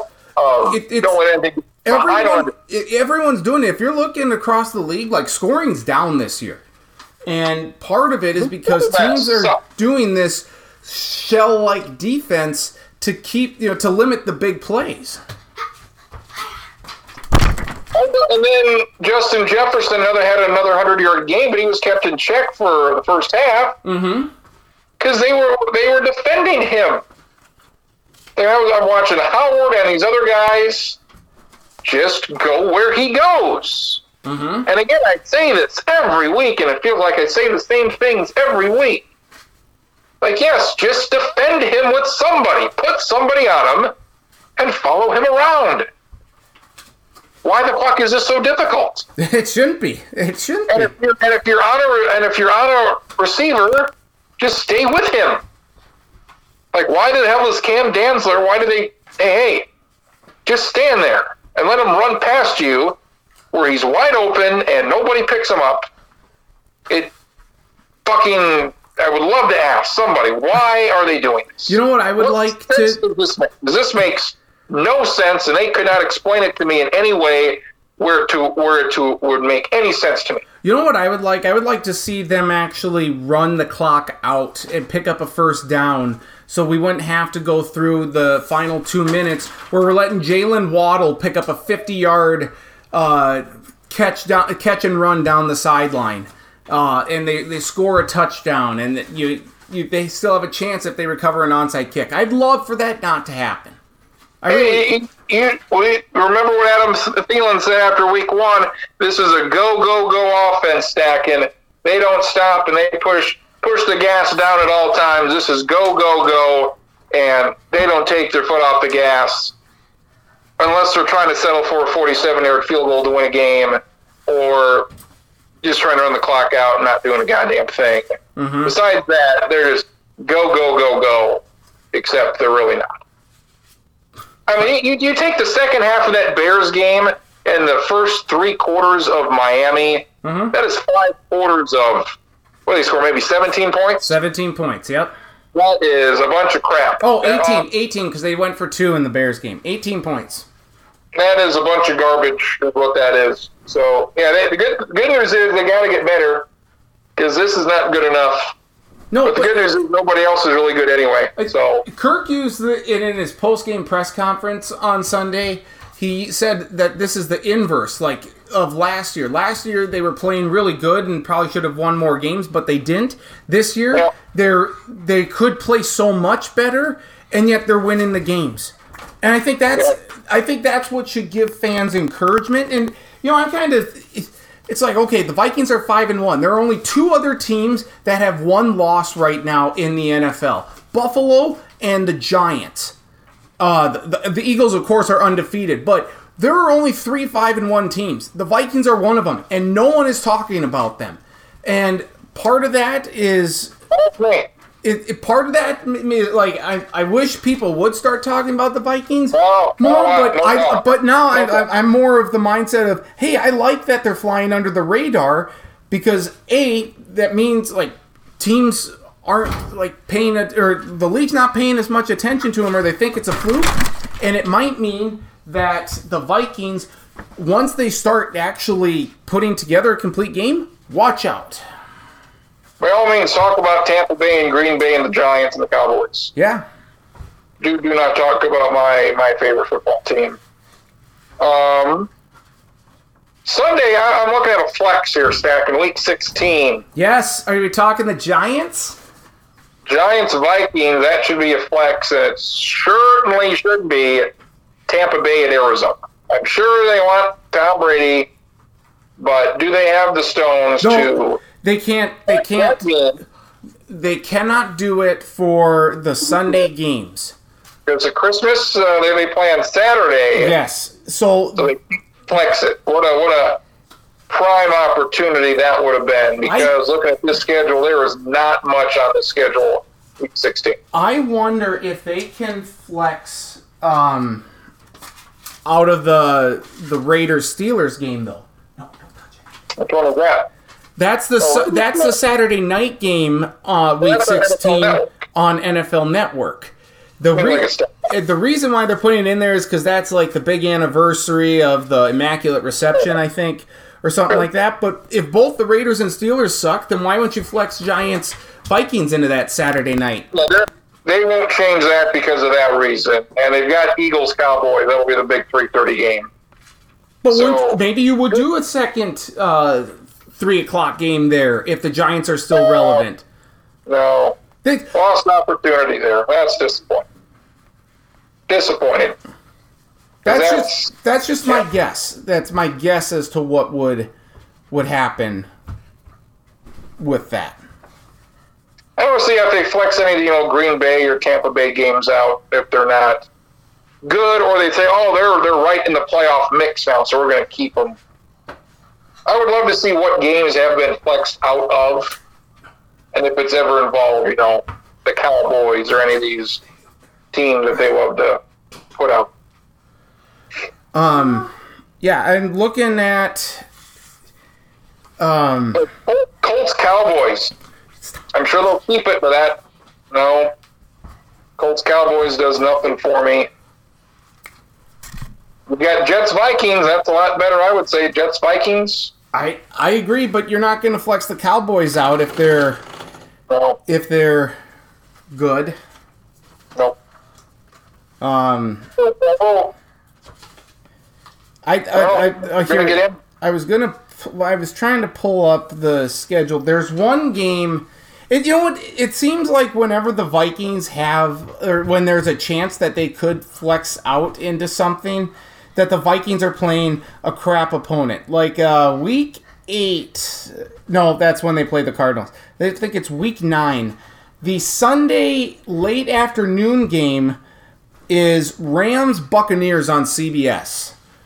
Well, that looks like crap right now, and that's like the lone 325 game. There's not another like- game. well, it's like it's like it's like this last week where it's Bills Chiefs, where everybody's going to get that game. Right, right, but that makes far more sense. Um, I mean, maybe uh, you know what? I bet they flex Bills Jets into 325 in there with them. Week nine. I'm just looking at some of these games that you like the Vikings Bills game, uh, November 13th. That's a game that you could arguably flex into 325, but they already have Cowboys Packers and Cardinals Rams. And Sunday night's Chargers 49ers. I doubt you're going to flex out of that. Uh, This looks to be on, on Thanksgiving. Looks to be one of the better Thanksgiving schedules. yes. with the Giants, Cowboys, you got Bills, Lions. At least Detroit can score, and at least you get to see Buffalo maybe score fifty. And you got Patriots, Vikings. So there's a lot, a lot to like on that one. Yes. And we didn't know that Giants Cowboys was going to be that this No. good. Um. So yeah, I think as you get down there, I think the Vikings are going to have a few more late afternoon kickoffs here if if things keep progressing the way they are. And I think at this point, because the Vikings week fifteen, it's they're one of five games that have yet to be determined when they play. It's when that the NFL Network does that triple header uh, on Saturday, and the Vikings Col- Vikings play the Colts that week. Uh, that's a game that's going to be moved to Saturday. The other games that could be flexed out would be Dolphins, Bills, Ravens, Browns, Falcons, Saints, and Giants, Commanders. Well, if you're going to look at three games, I think to move to Saturday, it would be Vikings, Colts, Dolphins, Bills, and I would go Giants, Commanders at this point. Yeah, I'm sure there'll be some changes. So, Yeah, So, uh, it looks like Za'Darius Smith had his best game he's had all year. yes. Yep. Um, Yep. Jordan Hicks, uh, I don't know what the numbers say. I think Jordan Hicks has been pretty good. Yes. So yeah, defense. Danielle Hunter finally got a sack. So Patrick Peterson had those two uh, pass breakups. So yeah, defense. You know, even though it was against backups, um, defense played good. Yes. So the Vikings five and one headed into their bye. was Patrick Jones the second.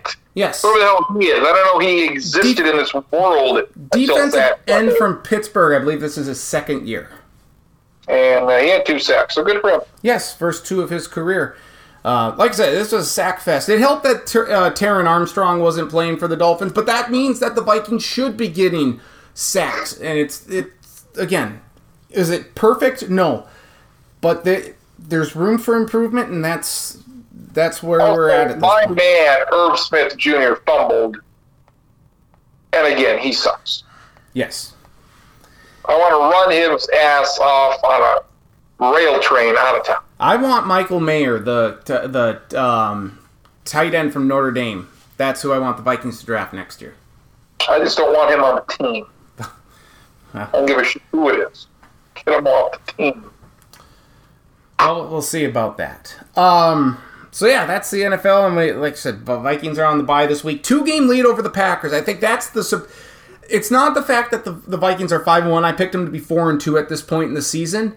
It's the fact that they have a two game lead though in the North, and it feels like it could get larger because Aaron Rodgers wants to simplify the offense. I don't know how you simplify what they're doing more. You aren't using your best player, and that's Aaron Jones. Use him. Like, what are you doing? Uh, It, how can you simplify things if you're you're already too dumb to, to do anything here at this point? Like, well, how can you simplify something? It's not like your offense is complex right now. What are we doing in Green Bay? complained last week about not being used. He got all of 10 carries yesterday. Yeah, run the ball then. If Rodgers is banged up, you don't have any good receivers. Use your running back.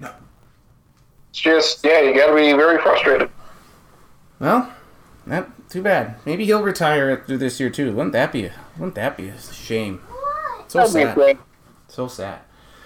Uh, so that's the NFL there. Uh, baseball playoffs here. Um, I We were right again, as we everybody thought. Phillies, Padres, Yep. as we predicted Yep. last week. Yep, sure were. Uh, we need more of a sample size, but if I'm looking at it from one year, I'm saying that the you don't want the bye. You don't want the bye if you're uh, yeah, you just don't want to bye because it throws off your your timing, your rhythm. I don't know what to make of it, but the the Dodgers, the Braves, both had both teams had byes. They're on the outskis. Uh, the Astros did win. The Yankees right now are that we're supposed to have Game Five Monday night, but it's in a rain delay right now with with Cleveland here. But if the Yankees lose, that would be three or four. Even you know if they win, you're still looking at half the field, and you're looking at you know the wild cards and stuff. I I The don't. I- more teams you add to the playoffs, the more upsets there's going to be, the more unlikely it is the top teams advance. Ah, that's that's the way it seems right now. So, um, And again, I, I don't know who everybody picked a week ago.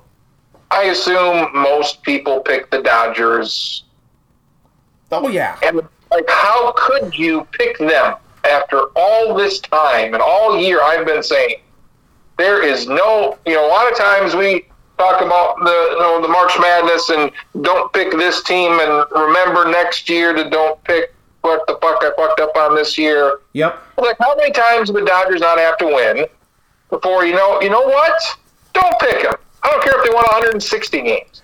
Don't fucking pick them. You have Well, a, if I- you have the best team and the best players for 160 games, you're going to have the best record. You have the best team. When it comes to a five-game series, that doesn't really matter. I think it's one thing to pick to to go again or like to not pick the Dodgers to go to the World Series or win it. I didn't think But- they'd lose. I thought they'd lose to the Braves. I didn't think the Padres would beat. them. I and that's what I'm saying too. I thought the I thought the Braves were going to win. I thought the Braves had the best pitching staff. Their offense was good, and the Phillies just completely shut them down, which is not good. It's embarrassing for the Braves. This is like 1990s all over again. Um, but for the Dodgers to, I mean, they have beaten the Padres 23 of the last 28 times coming into this series. And They dominated them as much as the Yankees dominated the Twins. yes, yes, That is what's so disappointing about the Twins is that other teams do this. Other teams can come from behind and pull off upsets, but they never do. hmm Other teams win Super Bowls without, you know, as the fucking sixth seed. That never happens. right. So, um, Well, the Packers and Steelers, I think, both won this. Yeah, Packers do it. Giants do it. Yeah, Uh, Steelers Phillies, have done it. Phillies Padres, I like that. I, I like that uh, matchup. I assume the Yankees are going to win this thing by the time this comes out. I'd be stunned if the Yankees didn't win. Well, So- we're all on the Padres, right? We want the Padres to win. We don't want the Phillies, right? I mean, uh, if, you, if you got Houston and the Padres, count me in. Um, know, uh, Houston's my pick to win the whole thing. Um, yeah, Padres. I would like to see the Padres in there. That would be. Uh, you have a lot of stars in that series. Houston, San Diego. They got a lot of big names. So Mhm. hopefully that is it. Um, so that, I, I don't think the Yankees can beat Houston. Seattle. What a what an effort. And you know, Saturday in college football, and I had the, uh, the baseball game on the other screen, and you're just kind of paying attention to it. And Then it gets, you know, six hours later, like they still haven't scored. Kind of the second game we've had in the playoffs like that, and I know, flipped. for- I flipped over to the baseball game as soon as as soon as Tennessee beat Alabama. And uh, I, I, Seattle lost this series though in game one. You can't you can't give up that lead. You you cannot lose that game, game one against Houston. You just can't. No, and then Houston, you know, barely got past them, but their pitching, again, their pitching is so deep, and they could go 18 innings, and they still probably had, you know, seven or eight innings they could have gone with pitching because they had another starter in the bullpen. And what Luis uh, Garcia was the guy they brought in as a starter. Mm-hmm. I think to pitch the final five innings, and he shut them down. And Well, Mariners had to go back to Robbie Ray again just to finish off the game. So just great pitching depth by Houston. mhm. And they finally scored a run. So Well, I don't Yeah. I don't agree with Seattle's approach though at the plate in the latter in the later stages of this game. Everyone was trying to be the hero. You just got to you just got to try and get on base. And I felt like everyone was just trying to swing for the fences. I do, I didn't like the offensive approach by the Mariners. and then, they had Tampa Bay and Cleveland go what 15 innings Yes. last weekend. Yep. They have two of these. I mean, there's never been two games like this ever that's gone this far without any runs in a postseason. So this happened twice a week. No, it, it's it, it, it gets to a point where it's no fun to watch anymore. You know, you, you need something. So, you know, we'll see what happens in the uh, championship series. But yeah, Phillies and Padres. That's never happened before. So that is that is something different. I just again we need more of a, a sample size, but if just the, at first glance here with this new playoff format, I don't know if I would want the one or the two seeds. I think I'd rather be a three seed, and you know have momentum. Yeah. But then again, you know we the Cardinals got swept by the Phillies, so what does that matter? Then, but at least in a two or three game series, if you're the three seed, you're at least you're playing at home. Yeah. Um, I think I'd rather be in that wild card series than get the bye.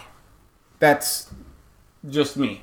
But again, that's the first. I need to see. I need to see how next year goes before I can ultimately make that decision because we'll have that larger sample size.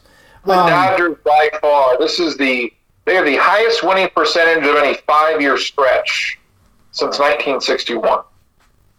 Yeah. They are 20 percentage points better than the late 90s Braves, who were second.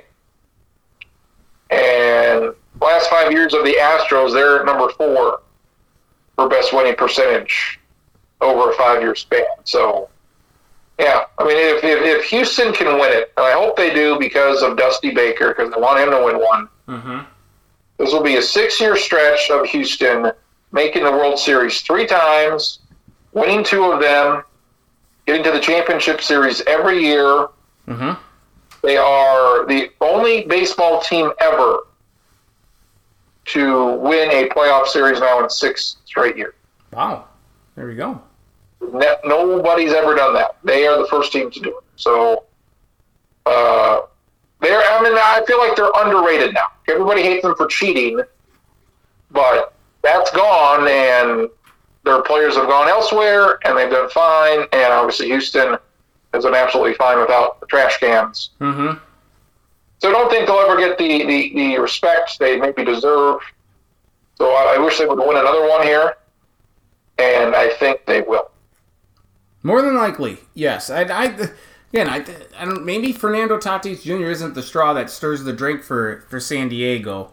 Um, I just didn't expect them to do this without him. And Juan Soto has not played all that well for the Padres, but I would love to see Astros Padres in the World Series. That's the. That, I don't want to see Yankees. I don't want to see Phillies. at all. Give me Astros, Padres. Excuse me. Astros have made it three of the past five years. If they make it this year, it'd be four to six. Whoa. I, I forgot the year they lost to Washington. Oh yes. Yeah, Juan, Juan Soto finally got a big hit in that uh, seventh inning. Um, well, they finally beat the Dodgers. So good Padres did that. Um, what else? What else? I had something else. Who the hell knows? So, um, oh yeah, Ronald Acuna Jr. didn't play last year for the Braves, and he's their big star, and they ended up winning it. So Yep. Teams can win without their big guys, and I don't know. Like Padres have Tatis, they've got Machado, they've got Soto.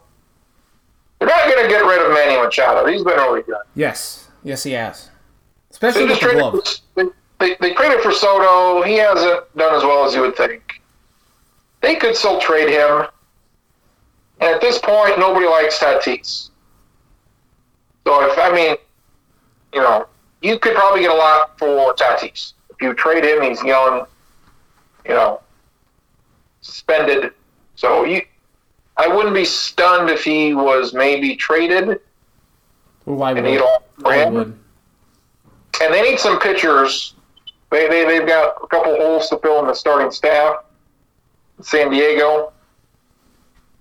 And there's a really good pitcher this year who's a free agent. His, his name's Jacob DeGrom, so they should sign him. Ooh. Uh, and he should go to San Diego instead of wasting his time with the Mets. Probably. That would be a good idea. Uh, Bob go- go to San Costas. Bob Costas apparently dropped this uh, nugget during the um, during the Guardians Yankee series that the Giants may try and get in on the Aaron Judge sweepstakes because he used to uh, cheer for them growing up. I don't think he's going back to the Yankees. I don't know where he's going. You don't think he's going to go to the Yankees? I don't think so. Wow. Okay. they had their shot, and he said nope. And now he's had one of the great seasons ever. So good for him.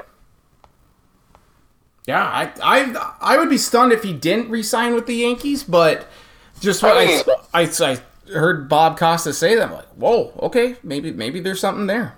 Um, but yeah, we'll see. Uh, let's go to Although may I say, I didn't see a second of this game, but it looked like the second straight week of a great Thursday night matchup between the Bears and Washington. Just Al, Al Michaels has to be just thrilled to be having to do football games at damn near 80 years old. Can't play them now. Why? um, yeah. Well, I mean, at least it was a good fourth You quarter. can't play these. We'll play them later. If no one's got any trouble going to sleep, watch Thursday night. Yeah, right. Can I play them? Yeah, you can play them down here. Uh, yeah, the, I don't stream any of this shit. I'm not streaming any of the of the games, so I'm not not doing it. Uh, let's go to the NBA. 'cause The NBA tips off this week, so we better do a quick season preview here. And oh, I had a fantasy draft last night. oh, you did? How'd that go? That was okay. About it. It- it- it- it- It's one reason to keep me somewhat interested in this. Okay. Um, in the East, A lot of teams, a lot of teams, in the East has gotten a is, has gotten really good in a hurry. Um, I, I feel safe in saying no to the Magic, no to the Wizards, probably no to the Pacers, and no to the Knicks. I hate I, I I really despise this play-in tournament though because you get the seven through the ten teams. So maybe it's just easier to go like go one through eight. I'm ignoring it. Go one through eight. okay. I This mean, real. Who who do you think's the best team in the East? Is it uh is it Boston? Is it Philadelphia? When you're done with Travis, want to play. Oh, Yep.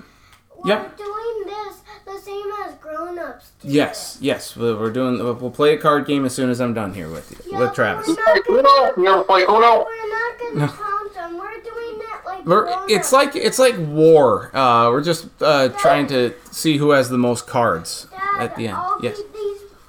Yeah, but, you know, it, it always stinks to pick the team that won it last year. Yep. Daddy, Yes, yes. when, when we have Yep. to play it, you have Yes. to be super quiet Okay. and do not make a wish. Just like you should be super quiet right now, right?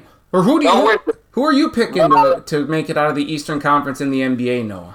It's a it's a, it's a game who gets the trophy Yeah. wins. Yes. And it's the be West. not- Well, I- obviously, How about- you know, that, How about the What? West? Who's who's making it out of the West in the NBA? what he said actually makes a lot of sense. Well, all my kids, all my friends, we went to my swimming lessons and they thought it was the YMCA. Oh, they did. Yeah, Oh, but it was just swimming Oh, lessons. was it- That's not fair. it's not fair. Should we pick the Golden State Warriors to win? Mhm. Okay. Because I think we are, but I think the Warriors can't, Warriors cannot win because, because remember you were, you were watching the Warriors and and they lost. Oh, that's true. Oh, that's a good point. When I was watching the Warriors last, they lost. So because I didn't I watch the want, NBA. I, I want a kid someday just so I can have conversation. Yes. Yes. Past that it was another team trying to win, and Yeah. then they lost, and then the bad team wins. Yeah, that's like the Bison winning against the Jackrabbits, right? Yeah, Yeah. because the Jackrabbits can really win. Yeah, But Vikings can win. they can. Yep. See, listen, we're, we're teaching them young here, the- Travis. That's the key here. Teach He them likes the. Vikings. He's like, go Vikings. Yes. Dad, Yeah. I'll get some on your side. Okay. Um. So I, I think um, Milwaukee, Boston. Those are my top. Obviously, the I am not Philadelphia. Like, no, thank you. You're you've had your chance. Yep. Not. I'm not even touch. I'm not touching the Nets. Brooklyn, get the hell out of here. No to Miami. Um, I think it's Boston and Milwaukee. Uh, let's go back to Milwaukee. Since I don't want to pick Boston. If both teams are good, I'll pick Milwaukee to win. these. Well, Boston's head coach has been suspended because he had an affair with uh with uh, like a with a team employee. So I don't know what that's another. I don't understand what was so I I don't either. I, I don't. What what were the details where that was so serious? Because that did not sound serious at all. And they said, "No, you're done for the year." Yeah, I I don't Like, know. what- I uh, feel like that was a. I don't understand that at all. What, what what do we expect from Brooklyn? Like, is it is KD and, are, and KD and Kyrie going to last all year? This has got. This has got to be their last year together. They've barely been together. This has got to be it. Either this works this year or it doesn't. Like Kyrie Irving, I traded him for my fantasy team because I was sick of him. Mm-hmm. I I I can't imagine he'll be there next year. Like who would want him? no, I don't know. I You know, go go to the Lakers. You want to go Lakers? Go go with LeBron somewhere. But if I'm Brooklyn, I'm like, I like to keep Kevin Durant, but what is it? It, it hasn't gotten you anything. You haven't won anything with this with this nucleus that you have. I, I really am intrigued by the Central because I you know of course Milwaukee with Giannis I, I'll pick them as the one. I, I really like the Cavs with Donovan Mitchell too. I think that's a very intriguing. Chicago should be good again this year. Detroit might be a little better. I think I could see Detroit maybe sliding into that ten seed there. Um, but yes, you have three minutes Three- to talk to him. okay, three more minutes. That's I can get that done in three minutes. Um, I like Boston, Brooklyn, Philadelphia, and Toronto in the Atlantic, and then. three minutes is S- over. Southeast, Then Atlanta, and We Miami. have to play this game. That's and. Do it as Yes. ups do. Uh, Your teams in the South. I, I, Uh, I guess I would. I guess I would go. I yeah, I would say maybe Charlotte would be that first team out for me. I would go f- four from the Atlantic, four from the Central, and then two from the Southeast. I I Yeah. I don't Right. like not picking Charlotte, uh, but my I'm gonna pick a all Central. I'm gonna pick Cleveland against Milwaukee in the fine in the Eastern Wow. Conference Final. Okay, yeah, yeah, uh, yeah, Cleveland intrigued by them. I'll go Boston Bucks. Okay, I'll go Bucks winning it because why not? And then in the West, boy, the West is good this year. Uh, in part, I, I I'll tell you the team I'm maybe most intrigued by, and that's the or would have been most intrigued by, and that would be the Thunder if Chet Holmgren were playing, but he's out for the year. I think that the Jazz w- lost Rudy Gobert and Donovan Mitchell. They have a lot of players, but that's pretty much all it is. They, they have it's just players. Uh, so if I'm looking in the Northwest Division, course I'm taking the Nuggets and the Timberwolves. Uh, maybe the Trailblazers. Teams, four teams in the West. The Clippers are going to be really good this year. Uh, the Warriors, of course. I ain't touching the Lakers. Uh, the Suns, they should be good. The Mavericks, Pelicans, yes. The Grizzlies, of course. Uh, so if I'm picking 10 teams in the West, uh, taking three from the Southwest, the Pelicans, Mavericks, and Grizzlies. Taking uh, four from the no, three from the Pacific Warriors, Clippers, and Suns. Taking. I mean, Portland still has Damian Lillard, right? Last I checked. So Well, you gotta take the Lakers. I'm not taking the Lakers. I'm not. I can't. I won't do it. Give I'll, me. I'll, them make the eight. I'll take Denver and Minnesota, and um, take Memphis and Dallas. Portland, Portland and the Lakers. I can come down to Portland and the Lakers for that last spot. Like, like when, you, when you were talking about these these eight and nine and ten seeds, these are appear to be bad teams this year. I mean, you I mean, everybody but four or five teams make it. Mm-hmm. Yeah, you know, the Jazz and the Thunder. Hello. Well, Rockets and the Spurs. Uh, oof. That's a robot. The robot I, I, I. I, I like I like what the Timberwolves did with Rudy Gobert. I do too. I think they win that division. I think Minnesota wins a playoff series. I agree. I I like the Timberwolves a lot. I I mean Jokic is of course really good. Got the Warriors and the Clippers. Clippers should be good this year. Can the Clippers actually get through? Uh, I would love to. Kawhi Leonard can he play? He Well, didn't play last year, did he? he didn't. But so Leonard comes back. They have John Wall this year. Um, Clippers Warriors final. I, I but the Grizzlies, you know, was last year a flash in the pan for them, or is this a sustainable? I mean, they almost lost to the Timberwolves, so yeah, I'm gonna go Warriors Clippers Western Conference Final. I'll go Warriors Bucks in the NBA Finals. I'll go Warriors to win it all again. Why not? Same thing, yes. Um, I just need I some. want I, I want to do something for the basketball since I struggle hearing about it. Yep.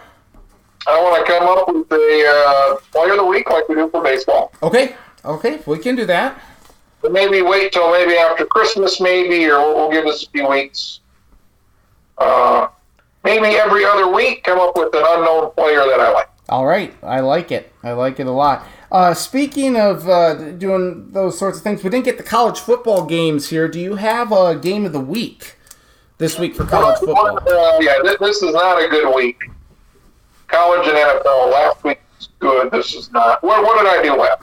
Uh, last week, uh, last week you nailed it. You had Alabama, Tennessee is the game of the week.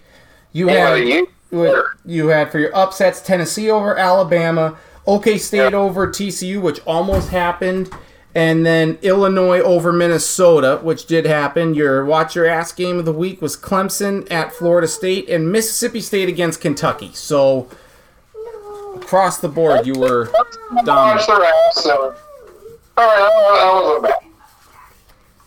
bad. Game of the week is Kansas State TCU, Okay. I guess.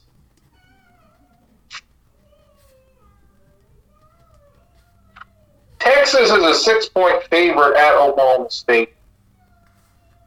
Oregon is a six point favorite at home versus UCLA. I guess this is an upset. LSU is a point and a half favorite at home versus Ole Miss. So you're taking Ole Miss over LSU? Ole Miss is going to win. Yeah, when when has a unranked team ever been favored against a top ten team? Good question. without like any injuries or anything that I'm aware of. Yep. So we're going based on point spread, a point and a half favorite. I guess. I don't know Syracuse. I just don't give them any hope against. No, I don't either. I, I wish Ohio State was at Iowa instead of hosting. Um, I thought who did Alabama play a couple weeks ago? I, I, Arkansas. I thought it'd be closer. I thought Arkansas would play them closer. Somehow Penn State is only a four and a half point favorite versus Minnesota. Good. I don't. Is that is that your watch your ass game of the week? No, I think Penn State rattles them. Okay. What's your watch your ass game of the week? All right, here's one. I don't want it. I don't like it to happen, but uh, Memphis at Tulane. Oh yeah. Tulane is a seven-point favorite. I hope they win, but Tulane, you better watch your ass. Well, we know if Memphis gets a big lead in the in the game that Tulane's going to come back and win because Memphis had a 17 nothing lead against East Carolina last week and lost, and they had a nine, uh, like a 19 point lead in the fourth quarter against um, Houston the week before and lost in the fourth quarter. So if Memphis has a big lead, they're going to lose. No lead is safe. And North Carolina ranked 22nd, I think, is a joke. they may go like 9 and 3, 10 and 2, but that's a joke of a team. Yeah. And if Clemson has to, if Clemson makes the playoff, which they should at this point, some ACC team has to go to the Orange Bowl. Is that going to be Wake Forest? Is that going to be Syracuse? Oh, it better be the 'Cuse. Nothing says Orange Bowl like the orange going there. It's Gotta be the Well, 'Cuse. I think it's between those two. I think it's between hopefully Syracuse or Wake Forest. Yes. Yep. So, yeah, Very good. Uh, anything else we need to get to before we say so long? Went to a rally. I've never been to like a political rally before. And there was one at the Corn Palace tonight for Jamie Smith, the governor. Okay. Um, it was him and a couple other people running for a bunch of Democrats running for office. Brian Bengs, he's uh, going up against Thune. Had a guy for Public Utilities Commission. Had a guy for County Commission. Secretary of State. So that was good. And a couple other people. There was a decent crowd. So it was good to. I'd never been to one of those before. So we did that tonight at the Corn Palace. And Jamie Smith, you he's not going to win. He's going to be awfully close. He's probably going to lose by about four, four, four points. But he seemed like a nice guy and somebody I would much rather have for governor. Do you think Uh, he's got any chance at all whatsoever? I just don't. It, it's it's close, but I see it pretty much the same as it was four years ago. Okay. It's just the same that you know it is close. Like you have to be really bad to be a Republican and have a close race. And I, I hope we win. That, that would be so great. But it's I just don't see it happening. You know, we probably lose probably by about ten to twelve thousand votes short. So yeah, he seems good. He said stuff that I agree with. So like, yeah, you you'd be a lot better at this job than who we have now. Oh yeah, because he actually cares about the state of South Dakota and not the. Like, National be a normal person. Like, just be nice. Mm-hmm. Um, so there's that. I gave you the giant stat. Here's one from, from Kyle Shanahan. 49ers head coach. They somehow lose to Atlanta. Yeah, that's bad. It's so bad. I think I've I've shared this before. He was 46 and 46 in his career, including the playoffs going into Sunday's game. And he's never been over 500 in his career. Really? And that was the shot for him to go over 500 as he approaches 100 games of coaching. And so they will have to try that in, in, in a couple weeks again, and they have another shot to maybe put him over 500. Yeah, they aren't beating the Chiefs this week. I don't think. No, it, it might be a while. And Kirk, uh, Kirk finally getting some wins here, so that's good for his pitching record. Yes. Kirk now at 64, 60, and 2 in his career. Four games over. Keep it, keep it going, Kirk. Keep it going. And the thing about him is, you know, like he's like he's having a worse year. This, this might be the worst year he's had as a Viking, but he's winning. So it's just oh, he they're they're winning games, so you know people don't poop on him as much. I think though once the once this offense really gets going, he's going to be good. It's it's a work in progress for everyone. They got time. He's got nine touchdowns, five interceptions. He's, he's thrown way more interceptions than he usually does.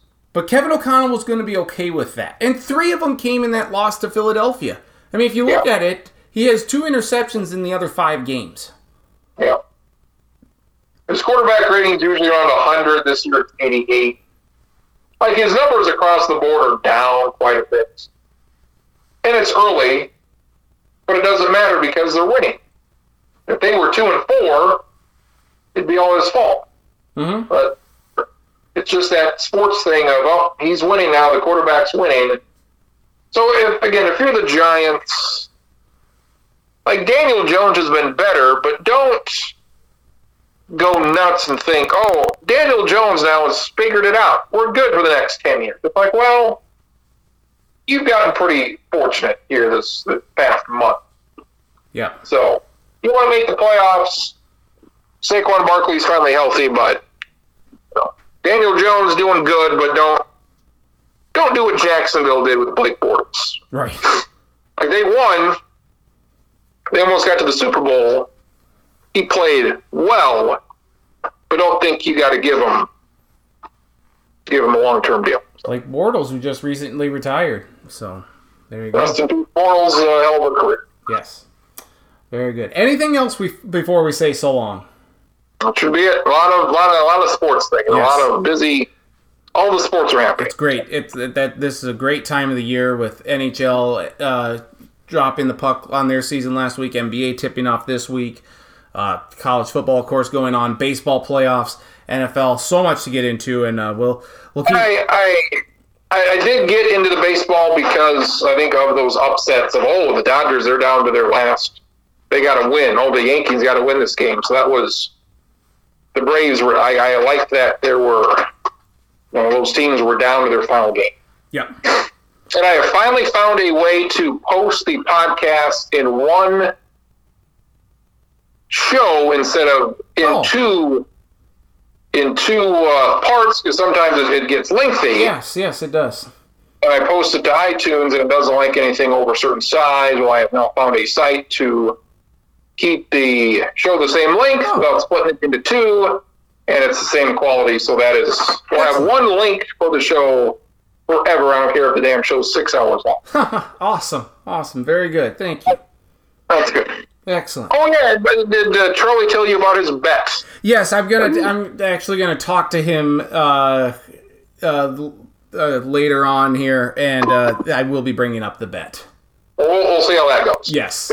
Yeah, I know he's he's having uh, some issues getting the uh, place lined up to actually do it. Yeah. But Well. I, I would not do that, but uh, he's he's he's a bigger man than I am. yes, well, it, yes. Uh, well, I'll, certainly get into it, and uh, but yeah, that's uh, not a bet I would have done. Let's let's just do No, that. no, I would not have been. That's, I would have much rather put a Kirk Cousins jersey on like uh, Mr. Rust would have. I, I bet him 10 years ago and Favre lost in what, 2010, and I had to have a stupid mustache for a week, and that was my bet with Charlie. At least you didn't have to bleach it. Thank God, I look like Hulk Hogan. That's not a bad thing, right? yeah, yeah. Uh, murder, she wrote. Except on Oh, the West rest in Coast. peace, yeah, murderer. She wrote. Except on the West Coast. Uh, Angela Lansbury, rest in peace, but uh, an homage uh, to Pat Summerall, who Good way to end it. so damn funny, so damn funny. All right, you have a great rest of your week, my friend, and we'll, we'll chat next week. Uh, good luck with all the calls you have this week.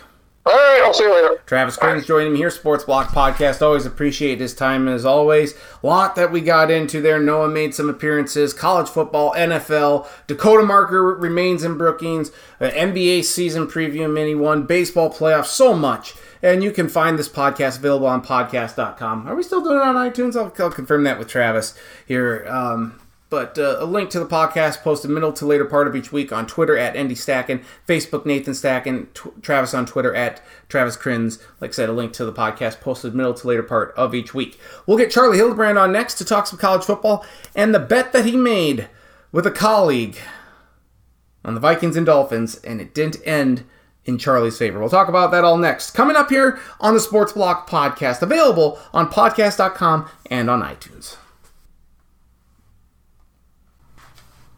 We continue here on the Sports Block podcast. We have plenty to, uh, we have more to talk about regarding college football because it was such a magnificent weekend filled with so many great games. And who better to do that with than our resident college football expert and also uh, uh, with a new look uh, from the Northwest Iowa Review? It's Charlie Hilde- Hildeblond. Charlie, how are you doing? I'm good. You know, based off, uh, you know, a bunch of orange teams having success recently, I figured I should make sure my hair and facial hair uh, kind of come close to that color. Yes. Uh, so let's just start right there. Charlie Hildebrand, of course, joining us. Um, you made a bet with Justin Rust, I believe, right? Is he a, a, a colleague of yours? Yep, coworker. Co-worker, He's the yep. managing editor at our newspaper. Okay. And a former sports editor himself. Okay. So he's a Vikings fan. You're a Dolphins fan. Of course, the Vikings played the Dolphins this last weekend, and I'll let you lay it out. What was the bet that you two had in place? So basically, I'd been thinking about this for a while to come up with some kind of bet. Because as you know, and I'm sure most of your listeners know, since the Dolphins are in the AFC and the Vikings are in the NFC, unless they play in the Super Bowl, which based off the last two, you know, 35 years, doesn't seem like that's going to happen anytime soon for those two franchises. Correct. Unfortunately. So since they only play every four years, I thought we should make a wager and there should actually be some stakes. And you know, if you're a guy, you can bet 20 or 50 bucks, and if you lose, it kind of sucks. The amount, I mean, neither of us are wealthy individuals. The amount of money we would have to bet, though, to really be like, oh man, this is really a lot of stakes here. It's like, I don't want to do that. That doesn't seem, you know, safe or what you should do in your mid to late 30s. So I tried to come up with something that would have stakes, but would not be so incredibly expensive, but would also be, you know, like, hey, I definitely don't want to lose because this could be embarrassing. So uh, Justin, Vikings fan, like I said, although I think like many Vikings fans, uh, really hates Kirk Cousins at quarterback. I don't get it, And- but yeah, that, that- that's the common perception out there. and routinely complains about Kirk Cousins. So if the Dolphins beat the Vikings, he was going to have to buy a purple uh, Captain Kirk Vikings T-shirt and wear it every Friday through the Super Bowl. But if the Dolphins lost, which they did, uh, I would have to dye my hair blonde and keep it that way for at least a week. And your And, beard, uh, right? Right there. The, the I didn't have to do the beard. I just Okay. did the beard myself because Okay. I wanted to be a good sport about it. And if I lose, I was going to lose going all the way. It wasn't going to be like a half-ass thing. Yes. Yep. And uh, was at home went to my parents' house in uh, North Sioux City with the express thought of being like, "Hey, if the Dolphins lose, I want to start this seven-day clock as fast as possible." hmm And since Sioux City, you know, metro area of like 150,000 people, is way bigger than Sheldon's 5,500 people, hmm I thought it would be easier to find a place open on Sunday. And I did find a few places, and actually, there's, uh, I don't know if it's a national chain or a regional chain, I won't name it specifically, but uh, thought I would be able to get it done there, and uh, essentially was rebuffed on uh, Sunday afternoon. Really? So it wasn't until today that I got my hair uh, dyed, and it took about two hours total. But I mean, I think it's worth it in the end. I feel good. So, did you explain why you were getting your hair dyed to um, to whoever did it? uh, whoever did your. I did. I called this morning and asked if there would be any time available in the next few days. She said today at three. And like the first thing I said was, I lost a bet, so I have to get my hair bleached blonde. And then she didn't bring it up then, but when I went in today, she asked about it and said something to the effect of like, "Do I even want to know what you were betting on?" And I was like, "Well, it's nothing bad, you know, Mhm. inappropriate or anything. It was just a football game, and my stupid team decided to not make any, or you know, not convert on any uh, possessions deep into Minnesota territory in the Yep. first half. Yep. Or you know, like just how about commit five penalties on one drive that wiped out two touchdowns.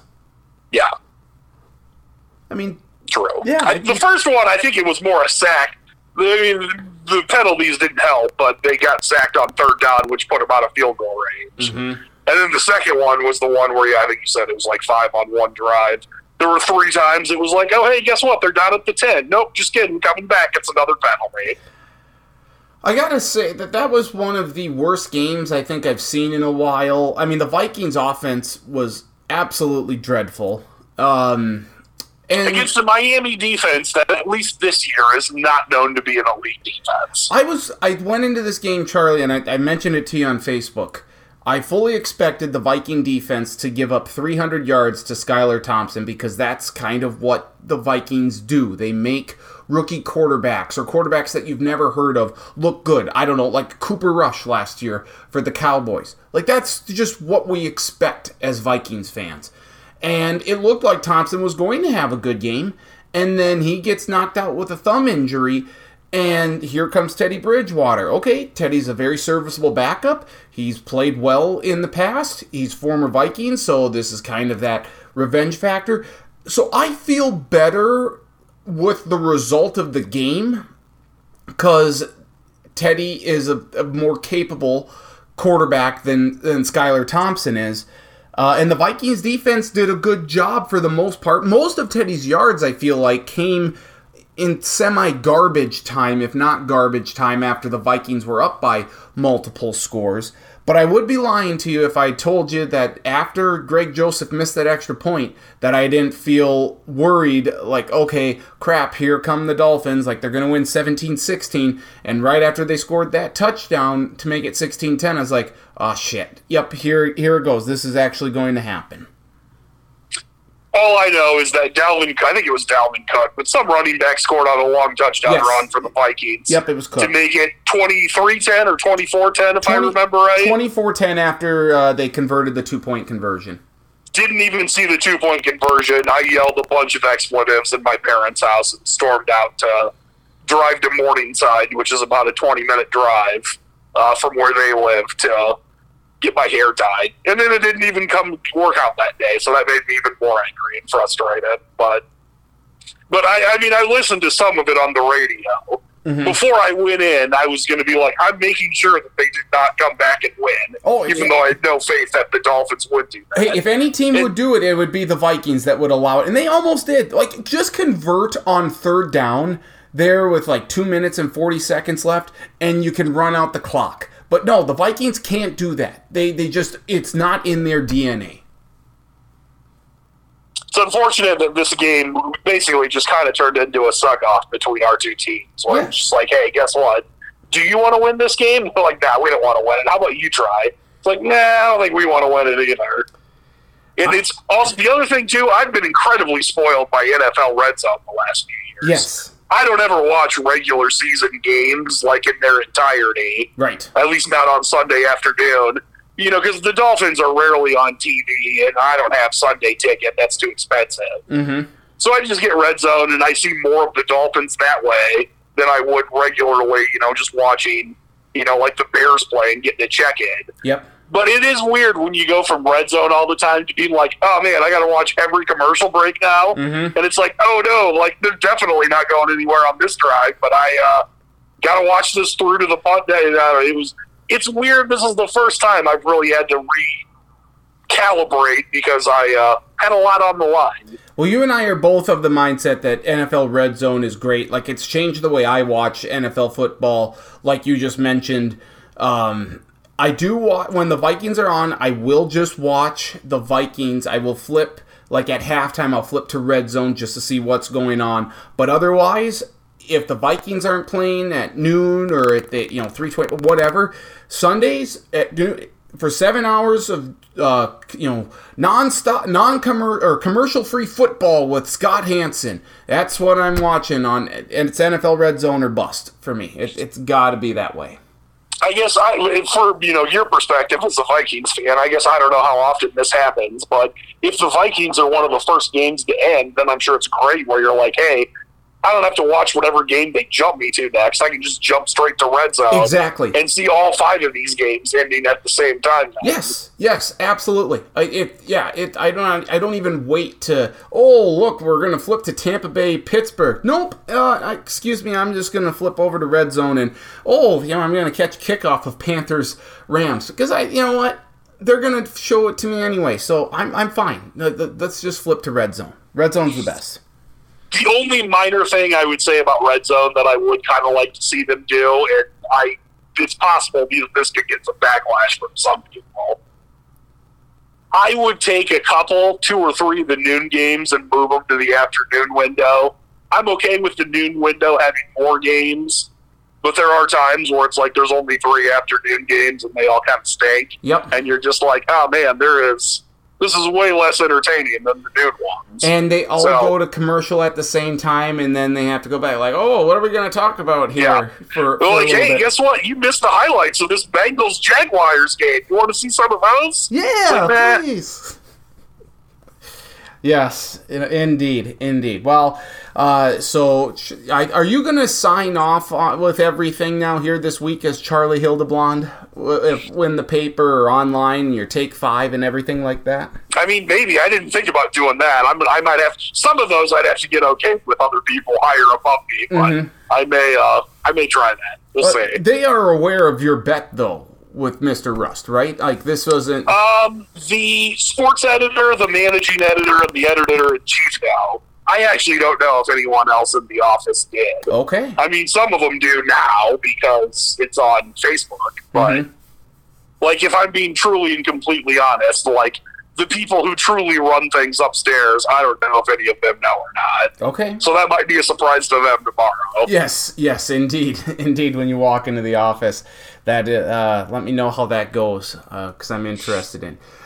Now it wasn't a complete wash though for you this weekend here uh, with you know, with the, the Dolphins losing because we did get a big win on Saturday, and that's where we'll start our college football talk with the Dakota Marker staying in Brookings for the third consecutive year. Three straight years now, the Jackrabbits have beaten the Bison for the Dakota Marker. This one, I'll be honest with you, Charlie, when it was 21 7.5, I'm like, crap. Why can't they just win? Like, what's going on here? Why did the Bison have to win? And all of a sudden, a completely different Jackrabbit team comes out in the second half, outscoring the Bison 16 to nothing, outgaining them 248 to 74, and winning 23-21. It's like, oh my gosh, this just feels so good beating the Bison again, up in Fargo especially in a big time rivalry game, I got to hand it to our Jackrabbits for really embracing their pettiness of trying to look really bad in the first half on purpose, just to make it more painful when they beat North Dakota State. yes. Yep. It's great. Um, I love that. I love the fact that College Game Day uh, did a little segment on. I love that ESPN Ryan McGee came up uh, and did a story on the Dakota marker. I missed game day. I did read McGee's story on the Dakota marker. That so, was good. There was stuff in there I did not know, which was, I thought was pretty interesting. Yes, I agree. I didn't know about you know the 800 or 700 you know markers that they put yeah, across the entire I. state like that. That's very heavy, very heavy. 800 pounds of quartzite uh, per marker. That's that's rather significant. Um, but yeah, college. I thought it was eighty pounds, not eight hundred. I thought it was eight hundred. Maybe I, either way, either way, it's wrong? incredibly heavy, it. regardless. I'll try and find that here, but um, it, it was it was cool nonetheless. Um, uh, but yeah, ESPN like they did like a minute video or whatever about the Dakota marker, and then they came back and they're like, "Oh, what do we think's going to happen here?" And Desmond Howard's like, "Oh, I think the Bison are going to win." Uh, Kirk Herbstreit said, "Yeah, the Bison have lost two in a row. They're angry. I think they win this game." David Pollack really didn't add much. And then Rece turns to Bear, and Bear's like, you know what? A lot of people are picking the Bison because of the name recognition, but if you look at it, SDSU is a better team, so I'm taking the Jacks. Then they made the picks during Saturday's selection, and everyone picked the Bison except for Pat McAfee picked the Jacks. And he he. I did great. see that McAfee picked the Jacks, and I appreciated that he stayed on brand after doing that a couple years ago on game day. Well, and that's how he got his start with game day is when they came to Brookings. He was the guest picker. So that's why, in large part, he's on. No, if, if I remember right, it was they couldn't get Vinatieri because he was still playing. Yes. So it yep. was like, hey, I'll just get the guy that held for me all these years. Yep. Yep. And that that's how it all started. So, um, yeah, that's exactly how you know how Pat McAfee got there, like the sleeveless shirt. Like whenever they show, like I think even when uh, when they announced when ESPN announced that Pat McAfee was going to be part of the show, which I'm glad he is. He's going to take over for Corso here when Corso is done um, soon. Uh, but when that happens, um, then uh, where was I going with this? They, they, when, when they announced it they showed Pat McAfee and he was in the Jackrabbit cutoff sweatshirt from game day. Like that's how they announced it. So yeah, it's uh it's definitely there. So very good. And I do see oh, 800 pound uh 800 pounds of quartzite they drug across the plains here. That's what the that's what they say each one was 800 pounds? Uh, because that's the thing. Was it? I was. I thought it was like it was 800 pounds in total, and then it was like we have. I don't know. They broke, broke that down. Maybe not though. They dug I don't know. A team of obviously whatever they hold is not 800 pounds because most humans could not lift 800 pounds, let alone up to their chest, the, the trophy that they do. So here it is. On September 19th, 1891, Charles Bates of Yankton, South Dakota began that process of splitting uh, along the, the seven standard parallel. Uh, armed with surveyor's tools and guided largely by the North Star above the prairie, a team of nine men located the tri state corner where Minnesota bumps up against the, both Dakotas. They dug a post hole and filled it with a seven foot long, 800 pound quartzite marker carried over the plains and buried halfway. Uh, and, okay. and then. Gotcha. So that one was. So the. Uh, those were the ones that are buried are 800 pounds. Yeah, the, the, but obviously the trophy that changes hands is not 800 pounds. Right, that's 75 pounds. Um, they spiked a total of 720 markers into the earth. So 720 of these 800 pounds. 800 pounds is just ridiculous. I don't know why they need to be that big. But regardless, very cool story. So ESPN did a whole bunch of stuff on it, and, and rightfully so, because this isn't just a regular uh, rivalry. It was the fact that it was the top two teams in the country going against one another.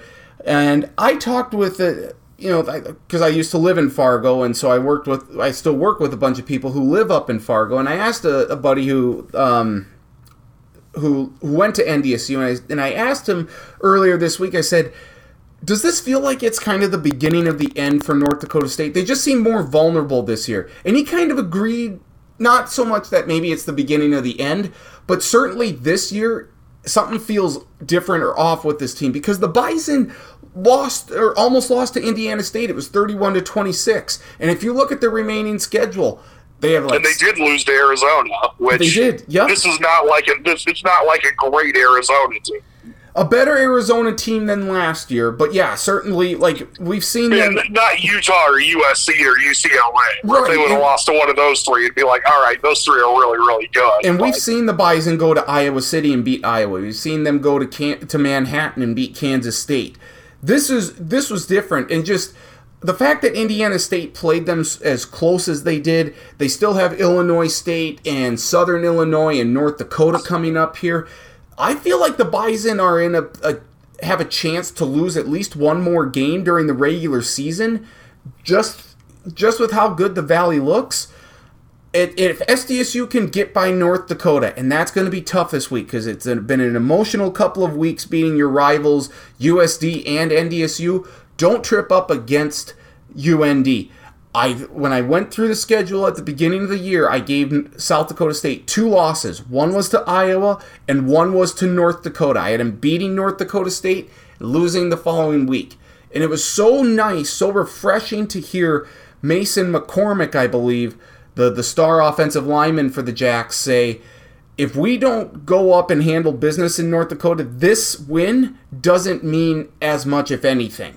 So I like the mindset. I hope that's how they play because North Dakota seems to be a better team than maybe we expect. You know, after I mean, they gave Nebraska all they could handle there for a little while.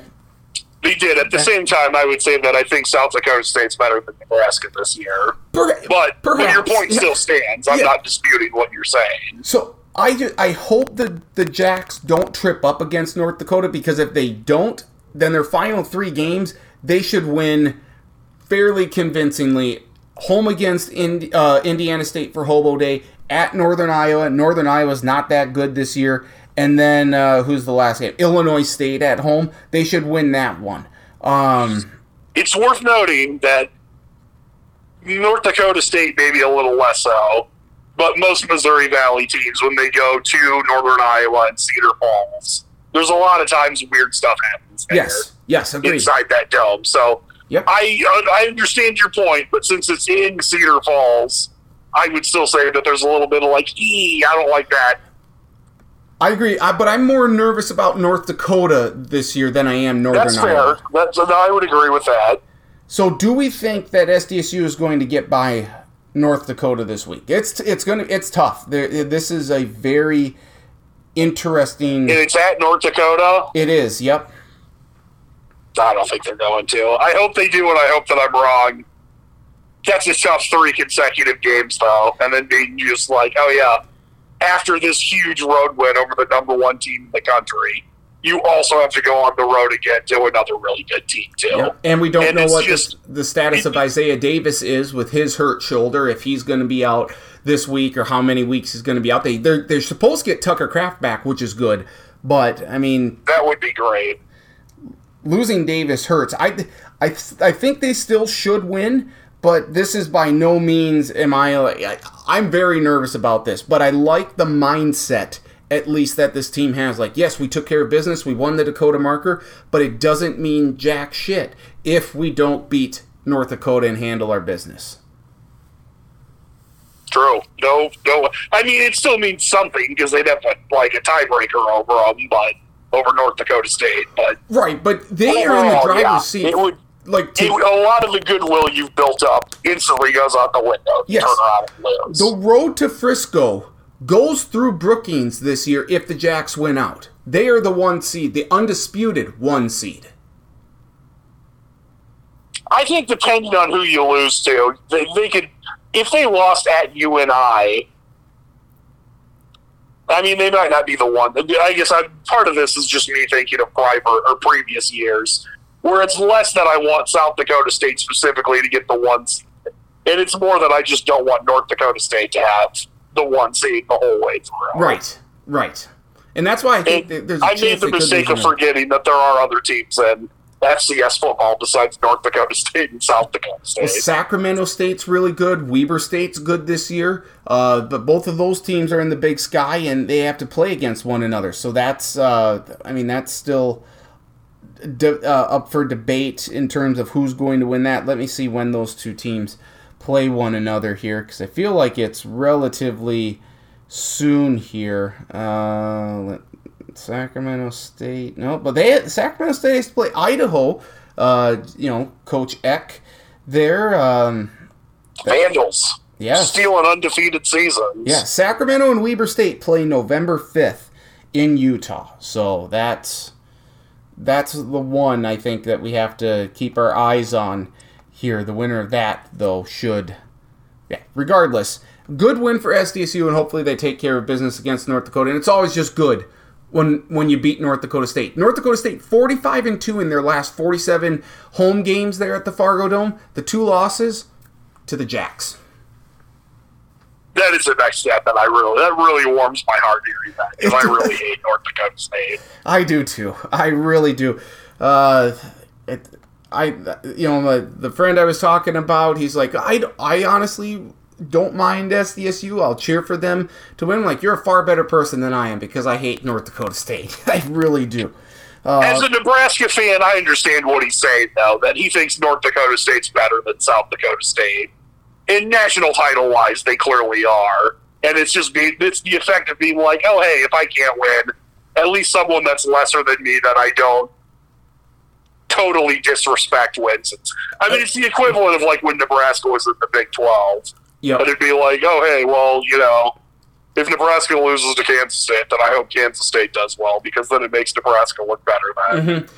I think it was more of like I I don't want James Madison or Sam Houston State winning the national championship, which of course we know James Madison can't this year because they're at FBS. But it's like it, it's those teams that m- make him more Yeah. upset than SDSU. So that's that's good. But uh, either way, that's uh, that that's the Jacks stance on things, and hopefully, like I said, they beat North Dakota this week. But we saw, I think, the best. This was honestly the best weekend of college football of the year. If you're looking at the, the just the ranked matchups and the games we got, I, I want to say there was a week earlier where we had all those upsets and the chaos that was just super fun.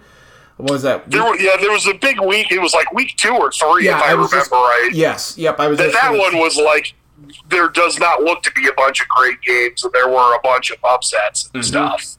Yep. But I do I do agree that this one was better than that one. And so let's Th- This one had like a lot of stuff on the line, and it delivered. Yes, it absolutely did. This met the expectations and exceeded them in large part. And so let's just begin there in Knoxville. College game day was there. The sheriff was back. Peyton Manning was the guest picker, and he was on the sidelines for the, the game and everything. And I've been saying for two or three weeks now, leading up to this game, I said Tennessee's going to win this game. I'm, I'm calling the shot right now. So this wasn't something I had just picked up on two or three days ago. I've been calling the shot for a few weeks. And boy, the way they started out in this game against Alabama, just torching them. Hendon Hooker was great. Who who'd he hit? This this Hyatt kid who had just a fantastic game. He had over 200 yards and five touchdowns uh, on six catches. He was great. It just like it was 28 to 10. You're like, okay, Alabama's got no defense here. Tennessee's just going to roll. They have no. Alabama's not going to come back. And soon it was tied at 28, and you're like, oh my gosh, here we go again. Uh, Alabama's going to win. And then when they recover that defense or that, that fumble and return it for a touchdown and make it 42 35 there in the fourth quarter, I think everyone in Neyland Stadium and I think everyone else watching around the country is like, oh, well, Tennessee just lost their chance to win this game. Same old story. So close to beating Alabama. and that's, that's definitely what I thought. Alabama pulls it out in the end. Like, that's how it's going to be. I Completely agree. I and I should say I missed a, I missed most of the 11 a.m. games after working a long Friday that I didn't end up going to sleep until like four in the morning, and then woke up at 11 and then had to go take uh, Dordt and Northwestern College football photos. So I saw like a half an hour of the 11 a.m. games before leaving. Oh, you didn't miss anything from Michigan and Penn State except for two defensive scores. Like that Penn State Michigan game was atrocious. Penn State made it closer. That's what I heard. The Penn State made it closer than it actually was.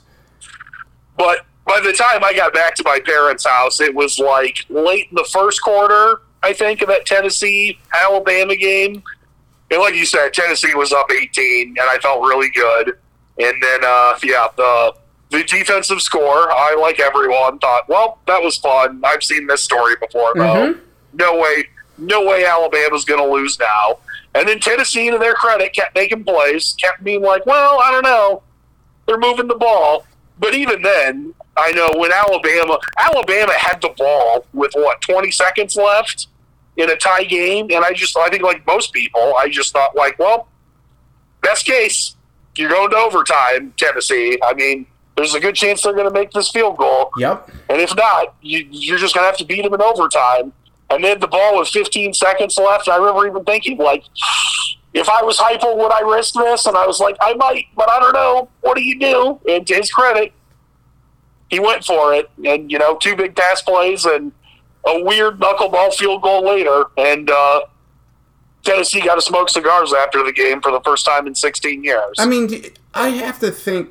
I, I still think that ball got tipped. There's no way he hits it that fat and it looks like a knuckleball the the way that it did without it getting tipped. I mean, that barely crossed. The I'm crossbar. assuming it got tipped too, but yeah. It it, it The, second, I, I, I'm assuming, like me, you saw the way it was spinning when you watched it the first time and was like, oh, there's no way this is going in. yeah, uh, And yes. then all of a sudden, the, the refs put their hands up, and I was like, "Oh my god, he made that!" Yeah, yeah. Like you see the guy catch the ball, like the you know the, the who you know the guy wearing the the vest or whatever. He catches the ball. and I'm like, oh my gosh, did that really go over? Like that was by maybe a yard or two, maybe. Um, I, Alabama's defense there though, the final couple plays, I think that is maybe getting overlooked a little bit because it felt like they were playing very soft, very prevent, and like, and I think Nick Saban's getting some criticism for that. I, I don't I don't know what they were doing there. I really don't. I would have thought you would have maybe tried to put some pressure on Hooker and you know either get him to scramble or, or get a sack. Could be. I mean, you could also say Alabama's last offensive drive that they threw, if I remember right, three straight incomplete passes. Yes, and why wouldn't you burned run like it 10 with seconds Gibbs? off the clock? Yes. I was very surprised they didn't run it at least once. Yes, yes, absolutely. I would I mean, one run for five yards and burning 30 seconds off the clock. Again, they might not make it, but Tennessee's not getting a shot to, to score. And, Right. you know, who knows what happens. I, I, obviously, if you complete the passes, then it looks great. But, you know, like anything with you're a coach, they did, and it's what led to Tennessee winning. Mm-hmm. Absolutely. The first time since Nick Saban took over as head coach of Alabama that Tennessee's beat Alabama. Yes, 16, 16 years it had been since you know 15 they, they had lost 15 straight games to Alabama uh, and yeah I mean this J, this Jalin Hyatt had two catches or he had six catches for 207 yards and five touchdowns in the game it was just incredible he had a Is 70 that good? yeah that, I, I feel like that's pretty Yeah, good It's not, not that bad. no, it, it, it really isn't. Uh, he had let, let me get this here a 60 yard touchdown catch and a 78 yard touchdown catch. One of his, his like the his he had a 13 yard touchdown grab as well. I think that had to have been the oh and an 11 yarder as well. So the 11 yarder was by far the the shortest catch he had all game long. Um, I mean, just it, just incredible. Uh, did Hendon Hooker play his way into the Heisman? Um, I mean, he certainly played his way into the discussion. I mean, we don't. I mean, we, there's still a lot of season left to see if he's going to win it or not. But I, I, would imagine like half to three quarters of the Heisman people are now like, oh, hey, guess what? This guy's my front runner now. Like, not just in my top three or five, but the front runner because he beat Alabama and Bryce Young, and they're still undefeated. I think I would still put Bryce Young and C.J. Stroud ahead of him. I mean, he's got the best win of anybody in the country He does. right now. He I'd does. say, Yep, and came through clutch when they needed it. he sure does. Uh, so the fans storm the field. They take the the goalpost down. They carry it out of the stadium and they throw it into the Tennessee River. What I mean, it's just it, it's funny. It's it's hilarious. It's it's awesome. And then Tennessee has the balls. They have the audacity to ask for donations for a field goal for for a new goalpost. And I think it was done in jest or in like some fun, but they also like were asking for donations and suggesting like, hey, donate sixteen dollars because that's how many years it was since we last beat Alabama. It's like you are you make millions of dollars. You you have a billion dollars here in this school, and you're asking for donations for a freaking field goal post. Like, come on, Tennessee, that's very. I mean, that's that's college standard operating procedure. I know. I should say I technically didn't graduate from South Dakota State. I'm assuming you did. yes. And it probably didn't take that long for them to start sending you letters about like, hey, will you donate to South Dakota State's university fund and stuff like that? That they Yes. colleges do not have shame in terms of asking for donations. It, it, it, that's more like towards like the general fund. It's it's not like, hey, can you pay for our field goal post that we took down? Like, shut up, Tennessee. Like that's a little extreme for me. Um, but I, don't know. It's it's fun. It's done in jest. They're, they probably made all the money for it, or at least a good portion of it. Oh, it's a way for fans to be a part of it. Shut up. Whoever said that at the athletic department, just shut up. I don't want to hear it.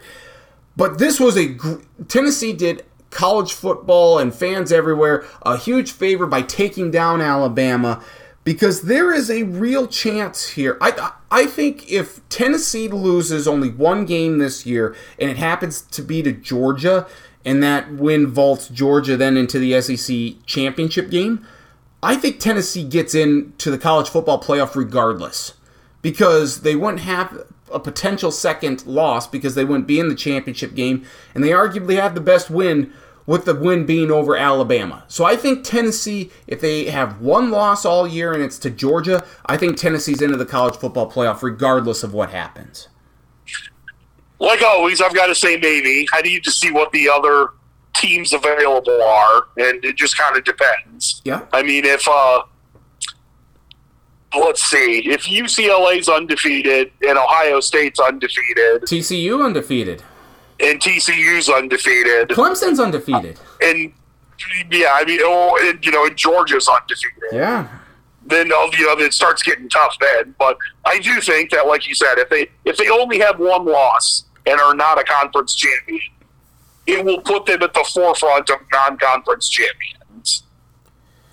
I also think and this is why I think Tennessee deserves you know uh, so much love from college football fans everywhere because it really puts Alabama on the ropes here. There is a good chance that Alabama loses somewhere down the line. They have to go to Ole Miss on November twelfth, right? Before the season, you picked them losing to Tennessee. I picked Alabama losing to, at Ole Miss. So it'd be great if we were both right before the season started. It, it would. It absolutely would. But that's a huge game there in Oxford against Ole Miss. That is going to And like. correct me if I'm wrong. Did Alabama struggle uh, in pass defense against Tennessee? Uh, they did, yes. Does Ole Miss like throwing the football? I don't remember if they like throwing the football. I, I think I've, I've heard that Lane Kiffin Does likes Lane throw Kiffin ball. like throwing it deep at times? He does. I, I have heard that a time or two. So that should be fun. And now they might not win. I don't want to make it sound like I'm guaranteeing Ole Miss is going to win, but I will say that I think Ole Miss could hold Alabama to 49. And I also do think Ole Miss could score 52 against Alabama. Absolutely. defense. Absolutely. And I mean, you take a look at Alabama's remaining schedule. They're home to Mississippi State this week. I I'm sorry, I don't I don't foresee Mississippi State beating Alabama. I just don't. Uh, No, this is going to be the older brother taking out his frustrations on his sibling after getting made fun of at school. Yep. I think, like, yeah, like I agree that Alabama could definitely lose again. It's not going to be the next game against Mississippi State, though. The, then then on November 5th. So they have an off week between the 22nd. uh, They're off on the 29th. The, on November 5th, they're at LSU. I know Death Valley's difficult. This is not the Death Valley of normal. Uh, uh, Brian Kelly's going to take a few years to get uh, LSU back I it depends what you mean. I, fan base, I think it's absolutely the Death Valley of normal. But in terms of LSU being a national title contender, That's what I mean. Like it's Yeah. one thing to combat the crowd at night. It's another thing to go against a really solid team. And I don't I don't think LSU is a truly solid team. They're good, but they're not that I mean Tennessee waxed them at uh, home, you know, just the week before uh, they beat Alabama. And that could have been a game that maybe they overlooked LSU and they said, "No, no, we're not going to do that." So really, then it's that November twelfth game at Ole Miss that Alabama's got to win. If they lose that, Alabama's not making the college football playoff. Ole Miss is going Nope. to the championship. Or game. the or the SEC got their title Right, we could have it. We could have a Tennessee Ole Miss SEC championship game. When is the last time that we've had an SEC championship game that didn't feature Ella, or uh, Alabama or Georgia or LSU? Like it's. I was going to give you an LSU one, but once you said that, I had to. Let's see. I'm trying to think if I can think of one period. In 06, It was Arkansas and Florida the year Florida won the national title. Okay. I don't know if there's been one since then. Do you remember when Missouri made it? Oh, that's right. In 2013, it was Auburn and Missouri. Okay, so that's the one. And, and So I mean, it has happened, but but you're right. Over the last 20 years, almost all of them have had at least one of those three between Alabama and Georgia and LSU, Mm-hmm. and sometimes all two of those three. And then, and then after that, Alabama's got Austin Peay and Auburn. I mean, that, Auburn may as well be an FCS team at this point here with how bad they are. Um, Hey, you never know. I mean, there's been this weird thing that once teams fire their coach, they all of a sudden work better. They- they what do. better time to be like, hey, guess what? We're just keeping Bryan Harsin around to test this theory out and firing him right after uh, right after our FCS game. At least I'm assuming Auburn plays an FCS team. yeah, second- uh, is it Western Kentucky that they play, or maybe that's LSU? I'm pulling up Auburn's schedule right now. Uh, Auburn plays. Better not be. No, T- U- Tennessee plays UT Martin this week. If Tennessee doesn't beat UT Martin, then that uh, that's that speaks volumes here. Uh, Auburn play. They do play Western Kentucky November nineteenth, and that's not a a gimme. Western Kentucky's a pretty decent team. Agreed. And so they lose that game, and then they fire Bryan Harsin, Mm-hmm. and then they get the then Auburn gets the interim coach bump and beats Alabama. Yeah. Well, it would be something. But that if Alabama, only, it'd be great. that Alabama Tennessee game, the game of the year. I don't know if we're going to get another game better than that. We might, but to this point, that was the game of the year. Agree or disagree? Um, I agree. I'm running through my head quick, trying to think of other good games we've seen. I, uh, I I can't think of one. I think it definitely has to. I mean, especially when you include the states involved. I mean, sure, there's sometimes you could be like, "Oh my God, did you see?" You know, Marshall and Tulane play, and it's like, well, yeah, that might have been a good game. Hey, do you know who, nobody watched it, and it didn't. It didn't matter that much. Do you know Where who- obviously this one had incredibly high Yes. or loads of stuff like like not just in terms of like rivalry and we don't hate each other or, or the, the teams hate each other but they're both ranked in the top six and are fighting for conference positioning and, and playoff seed too Do you know who who is bowl bound this year? tennessee is The Tulane Mean Wave, uh, Green Wave. good good for them Six and one right now. Congratulations to Tulane. Bowl bound or not, by the way, will make its triumphant return this year here in uh, either a week or two. I, I, I- we're trying to f- lay out the land here a little bit, but uh, bowl bound or not will make its triumphant return here within the next couple of weeks. So we'll look forward to that. Um, but as I mentioned, Penn State loses to Michigan. Wasn't even a, a contest really. penn state who'd been known for their great rushing defense all season and then gave up like 400 rushing yards to michigan it, it Clifford, I, I just don't I don't understand. Like, is he good? Is he bad? Like, it's so up and down. It's like it's like a is he roller the kirk cousins of penn state He might be. He, he he might be. I mean, that's a, it's a Big Ten comparison. I mean, it seems like he's been there for four or five years as the starter too. I know it's not been that long, but it seems like it's been that Sure long. has. Sure has. Uh, so in that 2:30 window, that 3:30 p.m. Eastern window when we had Tennessee and Alabama go, we also had a battle of unbeatens in Fort Worth where Oklahoma State at 8 was taking on 13th ranked TCU and Oklahoma State, a lot of people are like, oh, their their defense isn't very good. Well, their defense came to play at least for three quarters. They were up 30 to 16. Spencer Saunders or Sanders and everything. It was going good for Oklahoma State.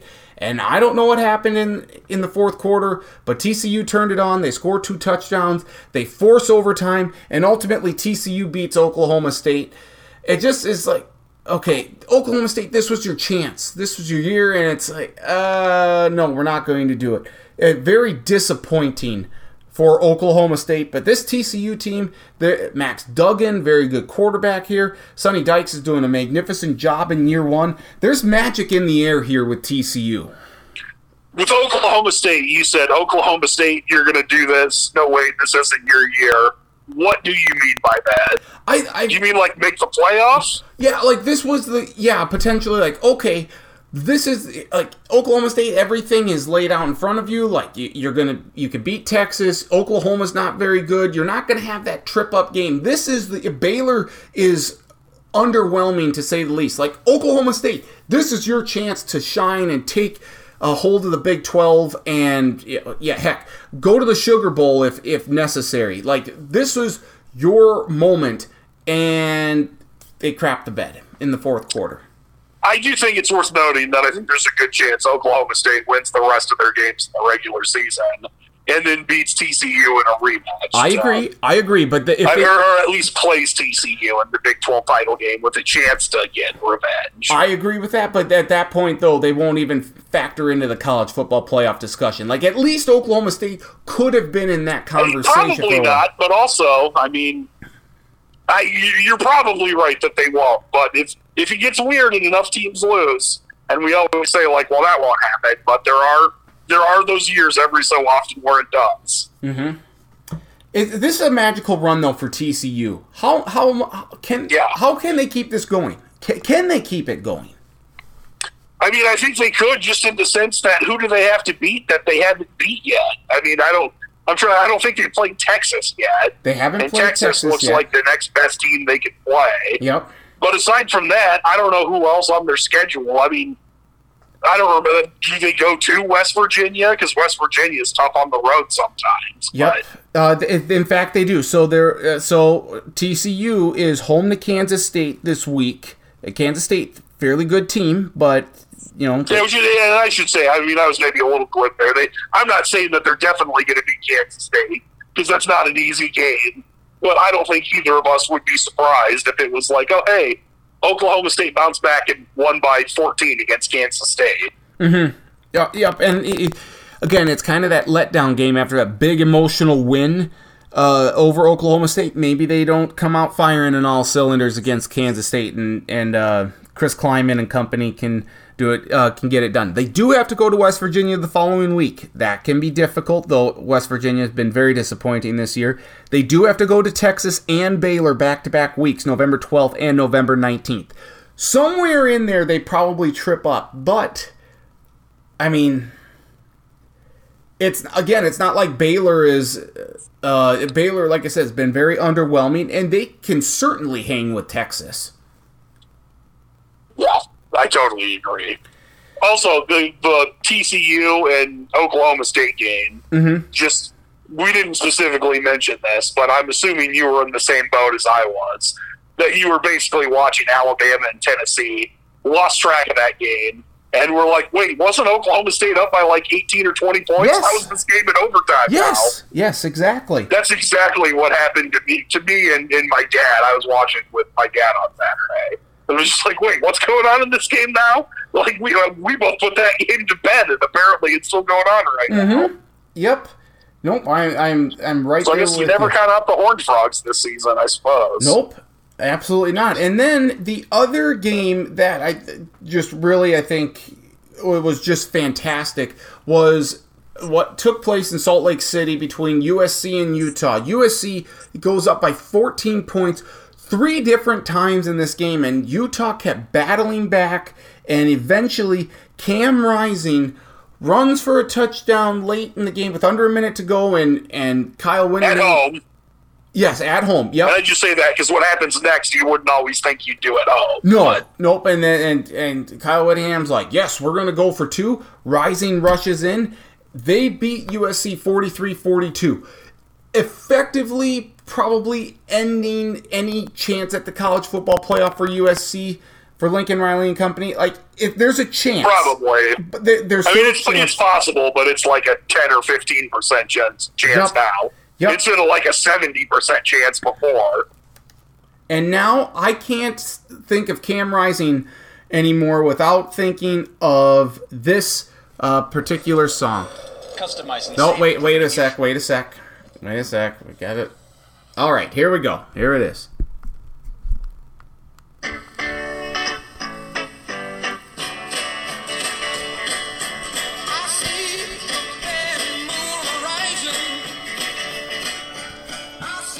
CCR with Bad Moon Rising. I think of Cam Rising, and I think of that song now. Um, Second, didn't I make that joke in reference like the week before they played Florida You might to start have. the season? You and I said have. that I thought that that Bad Moon Rising was going to beat the game. Maybe, or I should say, I know I made that reference. It might not have been on the air, so it's possible that I did not say it to you. But yes, I. Whenever he does it, actually, whenever he does anything good or bad, I always think of that song. Yep. It, it, It's only if it's something in the middle, like on like if on first and ten he takes off for a three yard run, then there's nothing. right. But if it's a long pass or he gets sacked or throws a pick, then it's always bad moon rising. This song was in my head, Charlie. I had to wait. I, I woke up at like 1.30 or two in the morning on Sa- uh, like Saturday night, and I played this song because it was just in my head. I, it, I like. I've been there. I'm not specifically with that song, but with stuff like that. I, I, I know what you mean. I mean, I, and I know like it, it, it, it goes back to Chris Berman when he uh, gave Andre Bad Moon Rising. Like, y- y- if you ever remember that from prime time and and uh, whenever Andre Rison was in a in a highlight and whatnot. He would that was the nickname he gave him, but but I like Cam Bad Moon Rising a little bit better. Uh, but just an incredible job by Utah, and this The is real bad moon rising for Andre Rison was his girlfriend from TLC burning his house down. Yeah. but that's another story for another True. day. Um, I actually didn't know that. So yeah, we'll, have to have that story another time. He Um, really wished that they would have been chasing waterfalls to dump on his house while it was on Oh, yeah, fire. yep. Uh, please stick to the rivers and the streams that you're used to. Uh, but um, or if you're Weird Al, please stick to the seven-digit numbers you're used to. That's right. Don't make phony calls. No, no, absolutely not. But this is what the Utah that I was hoping to see. If they had only beaten Florida week one, I could live with the loss to UCLA and they would still be in the discussion for a spot in the college football playoff, I think.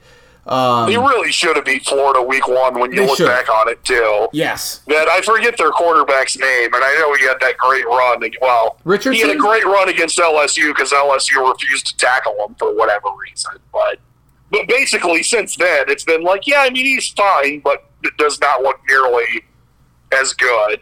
This was the chance, though, for Utah. If they had it just had beaten Florida, everything would have been okay. I think that the, the college football playoff would have still been in their sight because they could play Oregon twice and beat them both times, or you know, or beat Oregon once and then beat USC again. It was there for the taking, and unfortunately, it's not. But that's that's just the the the nature of the beast, and that's the the game of college football. There's a great game. Is there anything else from this last week that really caught your attention that you were excited about? I think I mean I touched on this some, but I, I worked uh, on Friday. I worked 17 hours and got like six and a half hours of sleep. Got to my parents' house during that Tennessee Alabama, game, and was just like exhausted, tired. And I think nine times out of ten, I would have just fallen asleep on the couch or crawled to a bed to take a nap.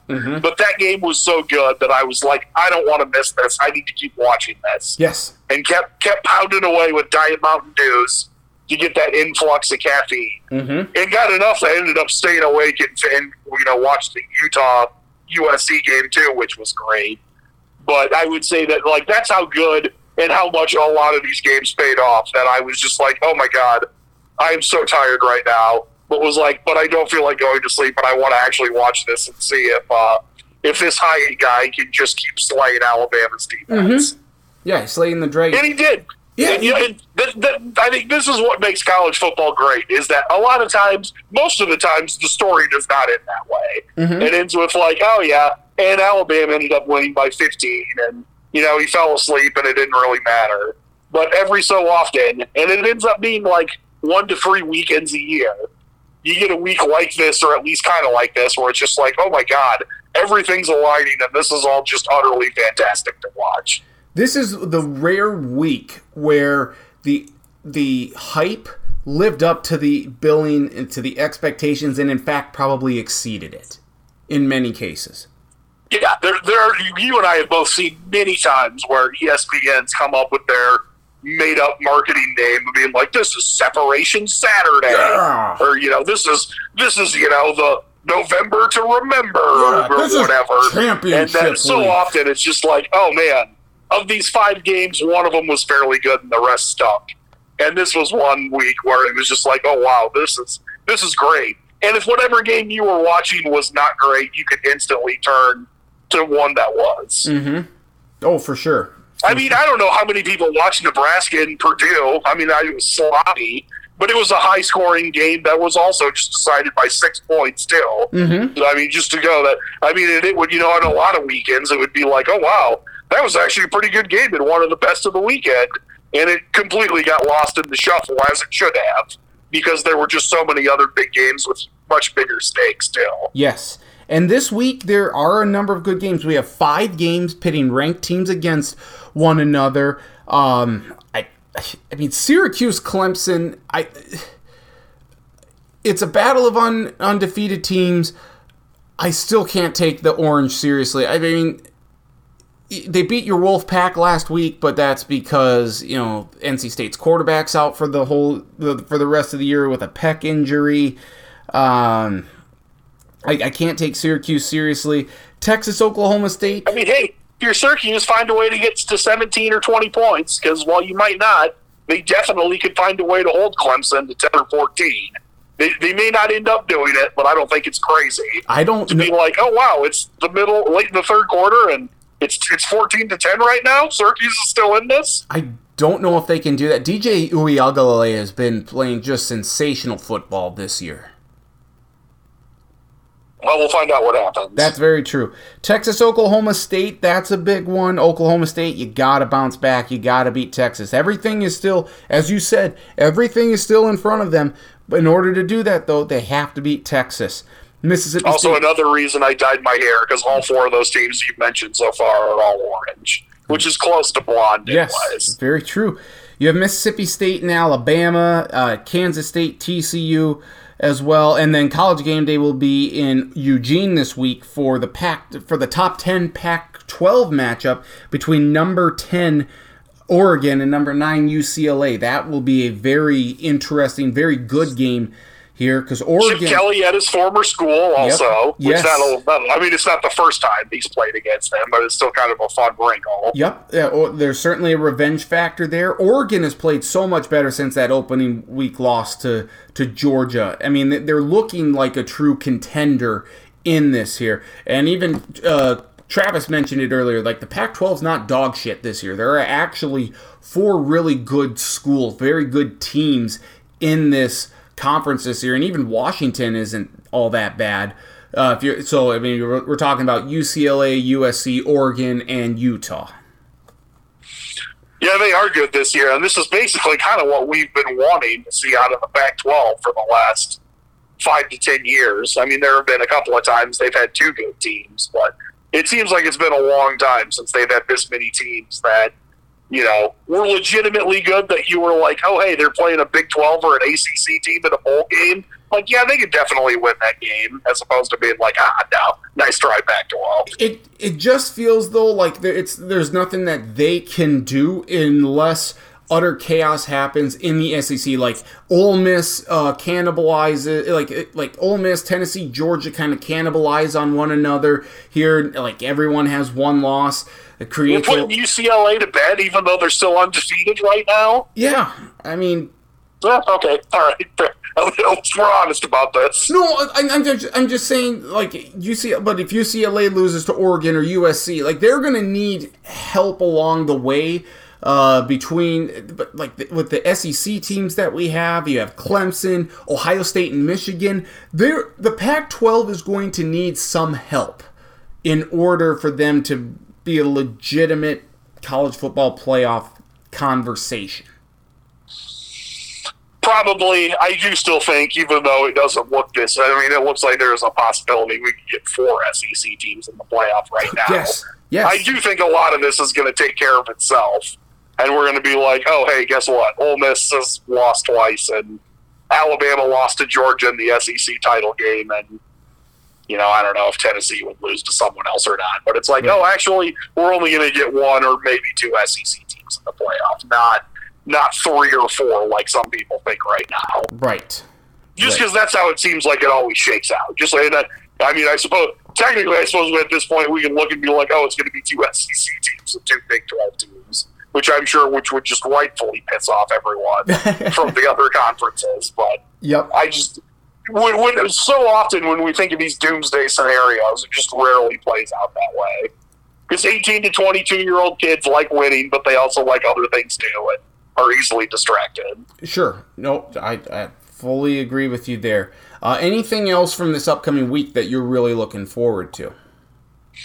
I think we touched on it. I mean, I'm looking forward to Clemson and Syracuse and UCLA and Oregon probably the most, but and I guess and I saw it's South Dakota State and North Dakota. But I think that's uh, I mean, the only other thing would be to see how Tennessee looks. You know, with uh, with really having the target on their back now, going from being you know, it's cliche, but going from being the hunter to like, oh, actually, you're going to get everyone's best shot now.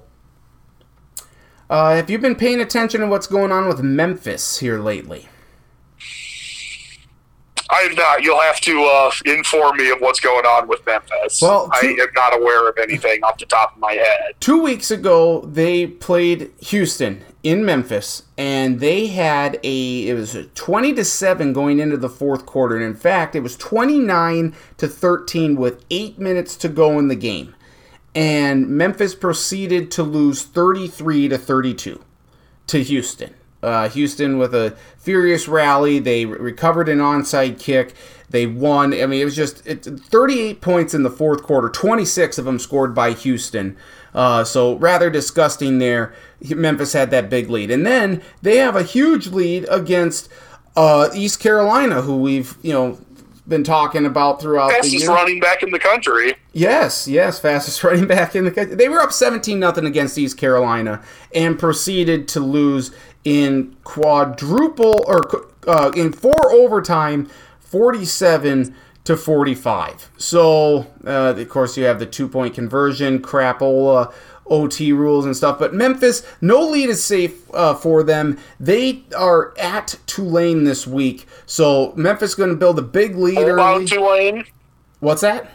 That's bull bound Tulane. that we Bull bound Tulane, earlier, yes, Right. yes, bull bound Tulane. Uh, so Memphis will build a big lead. Everyone's going to be like, "Oh, Tulane ranked for the first time and for how you know however many years, and oh, they're going to lose." And then Tulane will come roaring back and beat Memphis because Memphis can't hang on to a big lead. So you're basically saying that people for Memphis is going to be up and they're going to be like, look, they're going to turn around and look right at the camera and be like, we got exactly what we want. And we, the audience, are going to be able to see in the background the wave rising and caressing higher and higher and higher and be like, oh my God, they don't know that this is about to hit them, right? Right. And then it's going to collapse on them and, and beat them then. It's like they're on a surfboard and they aren't looking at the wake behind them. Yeah. Yeah, that, that, yeah, that's what I was getting at. Yes. Yeah, Yep. that it's just, oh, well, yeah, the classic movie monologue where the bad guy's like, oh no, Yep. can't believe you didn't realize my plan. And it's like, oh, you, you're not seeing what's going on behind you right now. This, this is going to end bad for you. Exactly. And kudos is also in order to the state of Colorado. Colorado beating Cal last week, twenty to thirteen in overtime, and Colorado State winning a couple of weeks before that. Uh, so there are no, there will be no winless teams at the FBS level in college football this year. So congratulations to them. I'm still disappointed that they're not going to play this season. I and I think they still should play at the end of the year. Mhm. But it won't mean as much now since it won't be two winless teams. It'll just be two really, really bad teams. Yep, I agree. I wish I really wish they were playing. Uh, so, like I mentioned earlier, Bullbound are not making its triumphant return here in a week or two, but we do have. Uh, if you have a couple more minutes here with me, uh, we do need to play. When will they? Because even though we have no undefeated or uh, winless teams remaining, there are several undefeated teams still in play. Uh, two of them meet this week in the ACC. It is Clemson against Syracuse. So I'm going to just ask you, Charlie Hildebrand, when will they? When will Clemson lose their first game? Okay, I'm pulling up my laptop, pulling up Clemson's schedule. I will go ahead and say that Syracuse, I do think, is going to lose their first game this weekend against Clemson. Mm-hmm. And as I hit open in new tab, and click on schedule. Um, huh, that is a good question. Let's uh, At the beginning Hmm. of the season, I would have said Notre Dame. That's what I had Clemson's only loss of the year being to, to Notre Dame. And Notre Dame is not good. So they lost to Stanford They lost to. Stanford. Yeah, bad Stanford team. Yeah, that's, that's not good. no. Um, so I don't see Clemson losing the game. For the sake of radio, I am countering and changing midstream.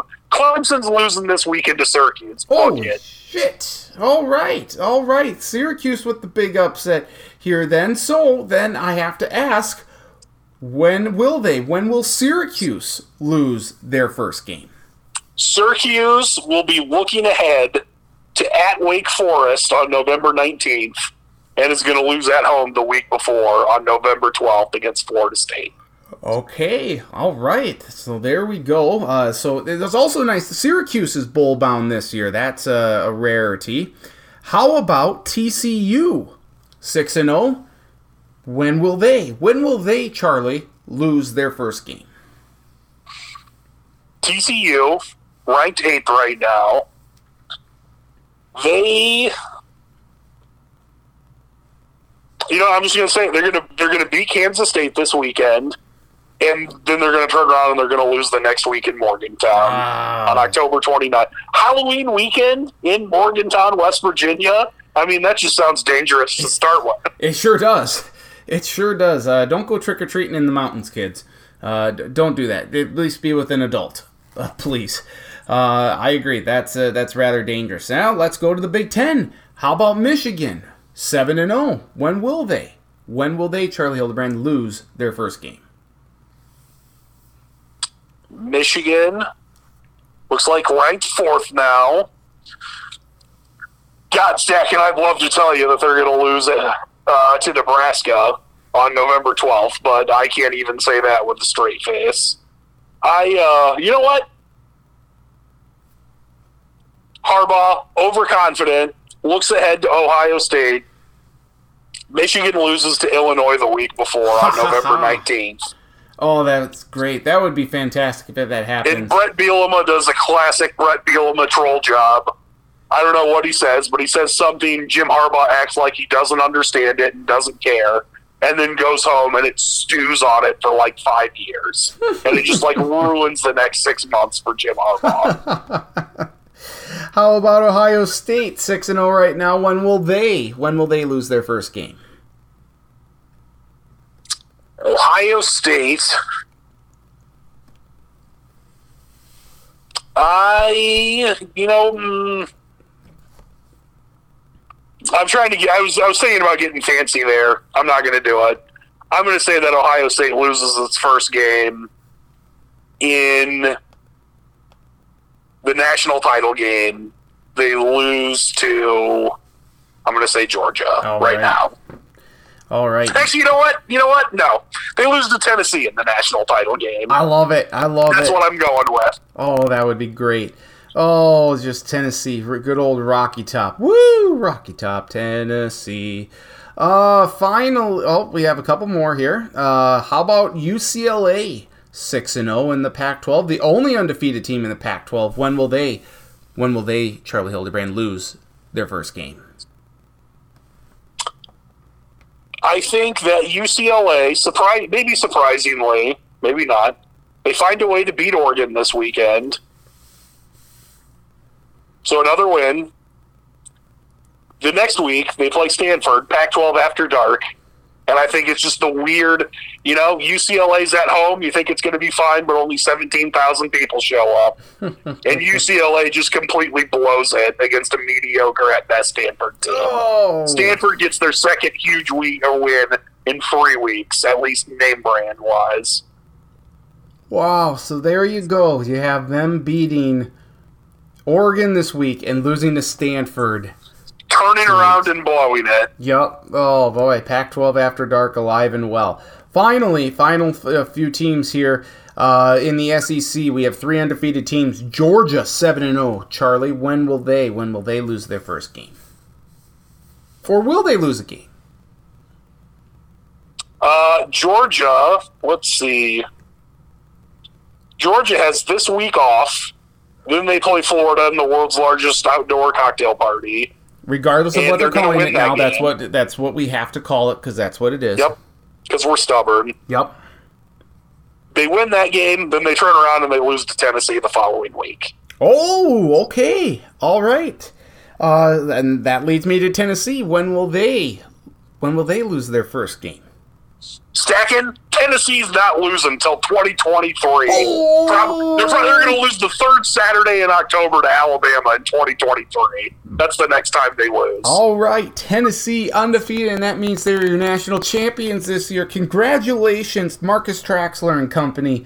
Tennessee national champions this year. I love it. I love it. I love it. I love it. I love it. And how about finally Ole Miss seven and zero? When will they lose their first game? Ole Miss, let's see. They beat LSU this weekend. LSU by way, a Underrated a rivalry game. It's, I forget this, and it's easy to forget if you're not from the South. That Ole Miss and LSU don't like each other. Even it's more so. It's Ole Miss really hates LSU. But Ole Miss wins on the road. Then they beat Texas A&M the next week on October 29th. Huge match at home against Alabama. Probably going to have game day there. Ole Miss beats Alabama. Lane Kiffin contract extension, all the hype keep, jumps up to another level. They beat Arkansas, and then unfortunately they lose in the Egg Bowl to Mississippi State. Oh, the regular pirate season. gets them, huh? The pirate. in like 'em? the we're Ole Miss and we're going to the conference title game and we're really excited, but we are also equally angry that our one loss had to be to Mississippi State. in like the weirdest controversial, like, oh no, they definitely had Mississippi State rule the catch. That absolutely wasn't a catch. How did they miss that on the game winning drive? Like one of those kind of games. Or not- That's just gonna that Ole Miss fans will be miserable about for the next fifteen years. Or like when they are like fake peeing on the dog, or like the, the dog peeing on the football or fire hydrant. Remember that celebration a couple years ago? there will probably be some stuff like that too. Very good, very good. So that is when will they? That is probably our last uh, edition of when will they this year. But uh, don't don't fret. Game season continues here with Bullbound or not returning here very very soon. And we look forward to that. Charlie, anything else we need to get to before we say so long? Uh, I think the only other thing would be when your hair's on the line, don't bet on the Miami Dolphins. They'll come back to bite you. Yes. Uh, well, I can't say the same thing. I mean, I wouldn't bet on the Vikings, you know, for, for that either. And the Vikings try and give games away, but we're fortunately five and one. But you get Tua back this week. You're going to beat Pittsburgh. Everything's going to uh, come up roses. You're going to beat the Jets later on in this season. Everything will be okay, Charlie. The, the Dolphins will be just fine. I hope so. NFL wise, it was rough. Where the Dolphins lost, I had to get my hair dyed. I was angry about that. And all three other AFC East teams won. So NFL, I mean, that that was it was a rough Sunday. That that, that is rough. you know, I- you get a great Saturday. You got to find a way to balance it out. So that's that's what happened. And you know what? I will I will take this and shoulder this to have that great of a college football Saturday. So you're welcome, everybody. At least we have the Dakota marker, right? That's right. And by we, we mean SDSU, not us personally. You know, normally I'm I'm a don't say we if you don't play for the team. I might I might do this when we come to North Dakota State now. Very we may good. make exceptions here. Awesome. Awesome. Very good. Charlie, I always appreciate the time, my friend. Uh, we'll chat soon here and uh, enjoy your week of college football and enjoy your week with blonde hair. I will. You too. Hopefully you don't have to dye your hair anytime soon though. Well, you never know. You never know what the wife asks. So, That's fair enough. all right. Thank you, Charlie. Yep. See you, bud. Charlie Hildebrand, kind enough to join me here. Uh, great conversation, great college football talk, uh, talking about his bet that he made uh, with the Dolphins losing to the Vikings.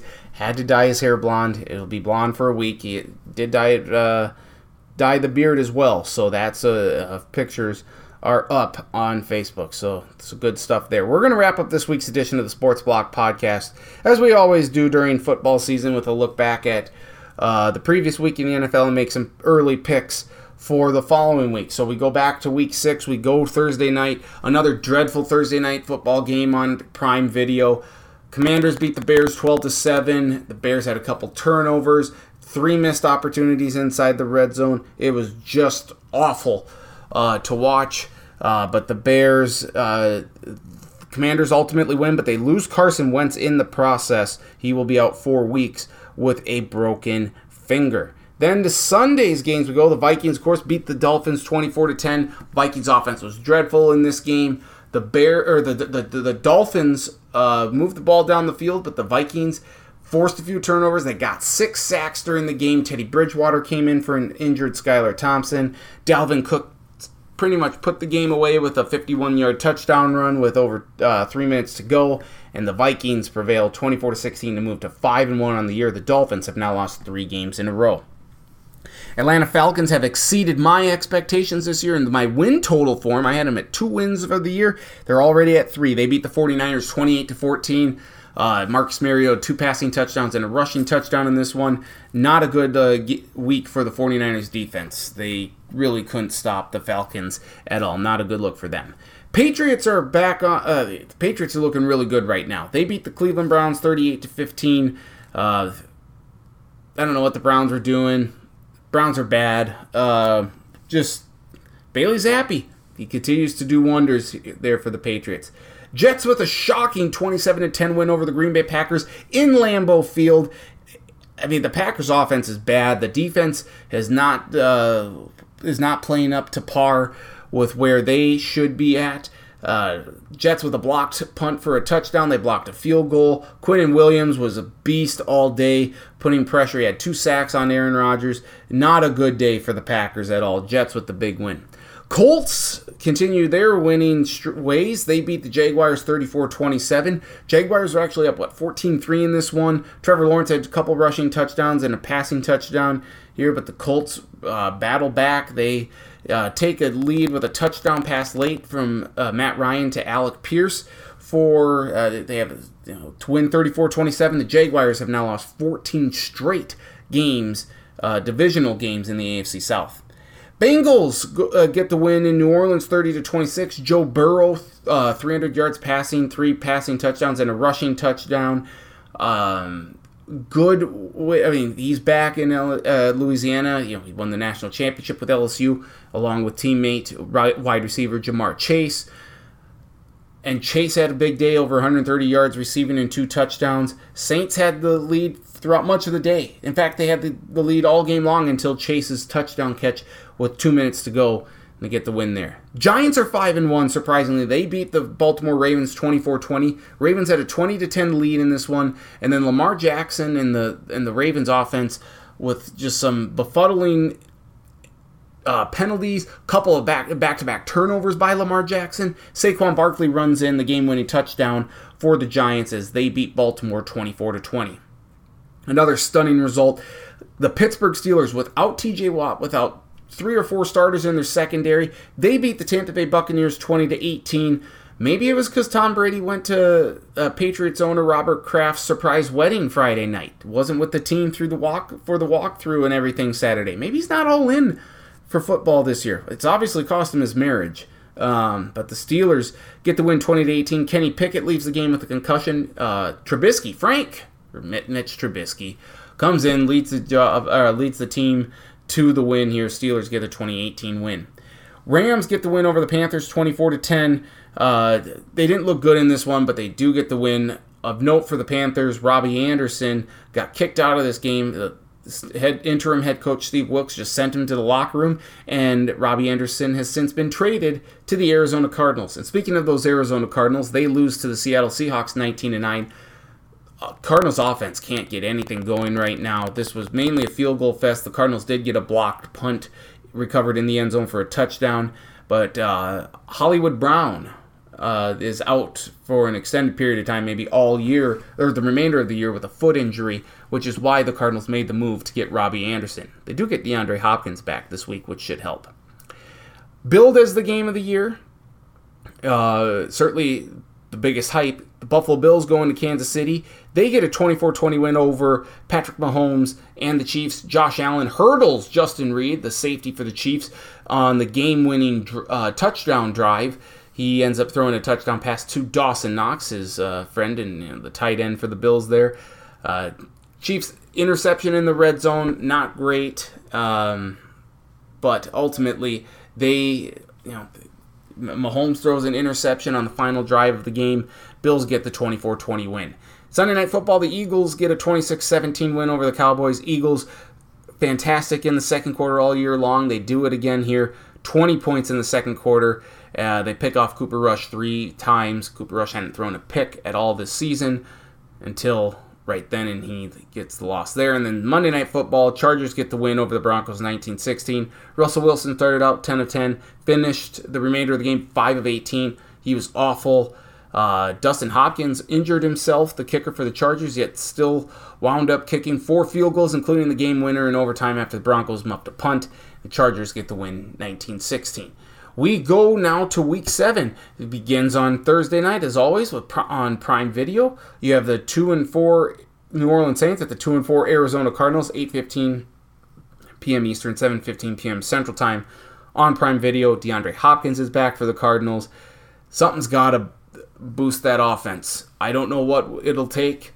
Um, Saints have some injury woes. I'll take the Cardinals, but I don't say that with any degree of confidence or certainty at all. Cleveland Browns at the Baltimore Ravens, 1 p.m. Eastern and Central Time on CBS. I don't have faith in the Browns right now. The Browns do a lot of bad things. The Ravens, Lamar Jackson, he'll have a big day. He won't have uh, too many bad turnovers. Ravens will get the win there. Tampa Bay Buccaneers at the Carolina Panthers, 1 p.m. Eastern and Central Time on Fox. What's the best way for the Buccaneers to forget about that loss to the Steelers? How about a get well game against Carolina? The Panthers are terrible. Don't know who their starting quarterback's going to be. Taking Tom Brady and the Bucs. Atlanta Falcons at the Cincinnati Bengals, 1 p.m. Eastern and Central Time on Fox. This is not as easy of a game as you might think, uh, as we might have thought earlier, because the Falcons are pretty gosh darn good. They're tied for first right now in the NFC South. But the Bengals return home. I like Joe Burrow. I like Ja'Marr Chase and company to get the job done beating Atlanta.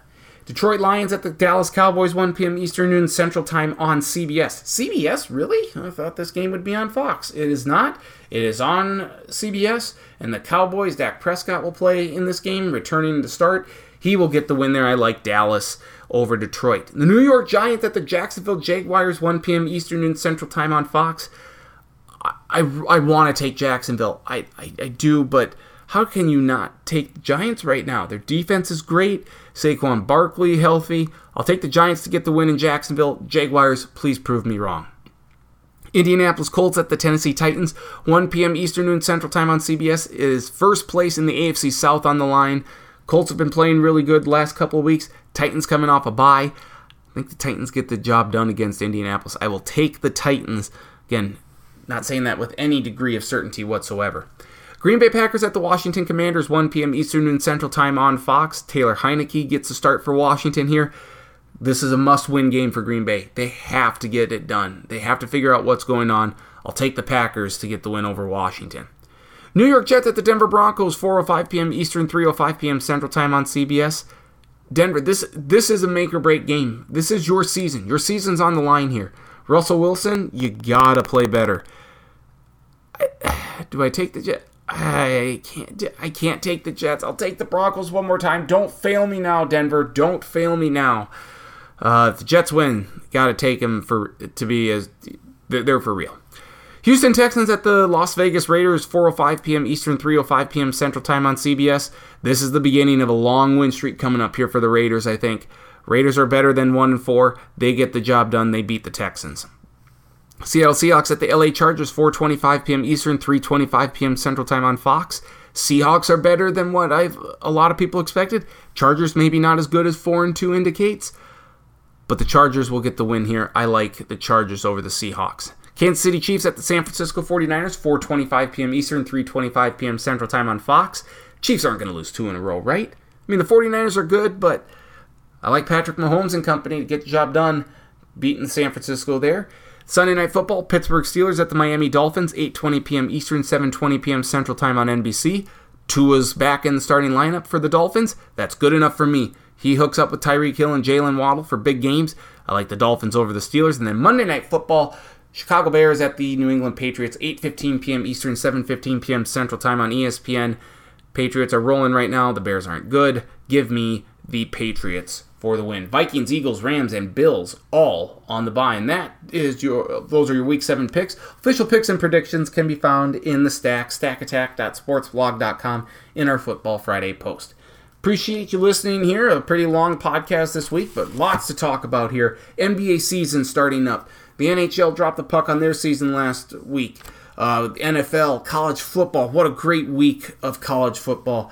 Uh, the MLB playoffs going on. So much to talk about here, and we're glad that you spend a few hours of your week listening to our podcast. You can find this podcast available on online at podcast.com. I believe we're still on iTunes. Follow me on Twitter at NDStacken, Facebook Nathan Stacken. A link to the podcast posted middle to later part of each week. Travis Crins on Twitter at Travis Crins. Charlie Hildebrand on Twitter at CE Hildebrand. Uh, uh, again, thank you for listening. Uh, hope you have a great rest of your week. Next week, we'll be back talking more college football, NFL, MLB playoffs. Maybe we'll know who's in the World Series at this time next week. We'll certainly see. But tons to get to uh, next week, and we'll we'll get to all the big stories for sure. So for Travis and Charlie, I'm Nathan. Thank you so much for listening to this week's edition of the Sports Block Podcast. Have a great week, and we'll talk to you next week on another edition of the Sports Block Podcast. Enjoy the week, everyone. Enjoy fall.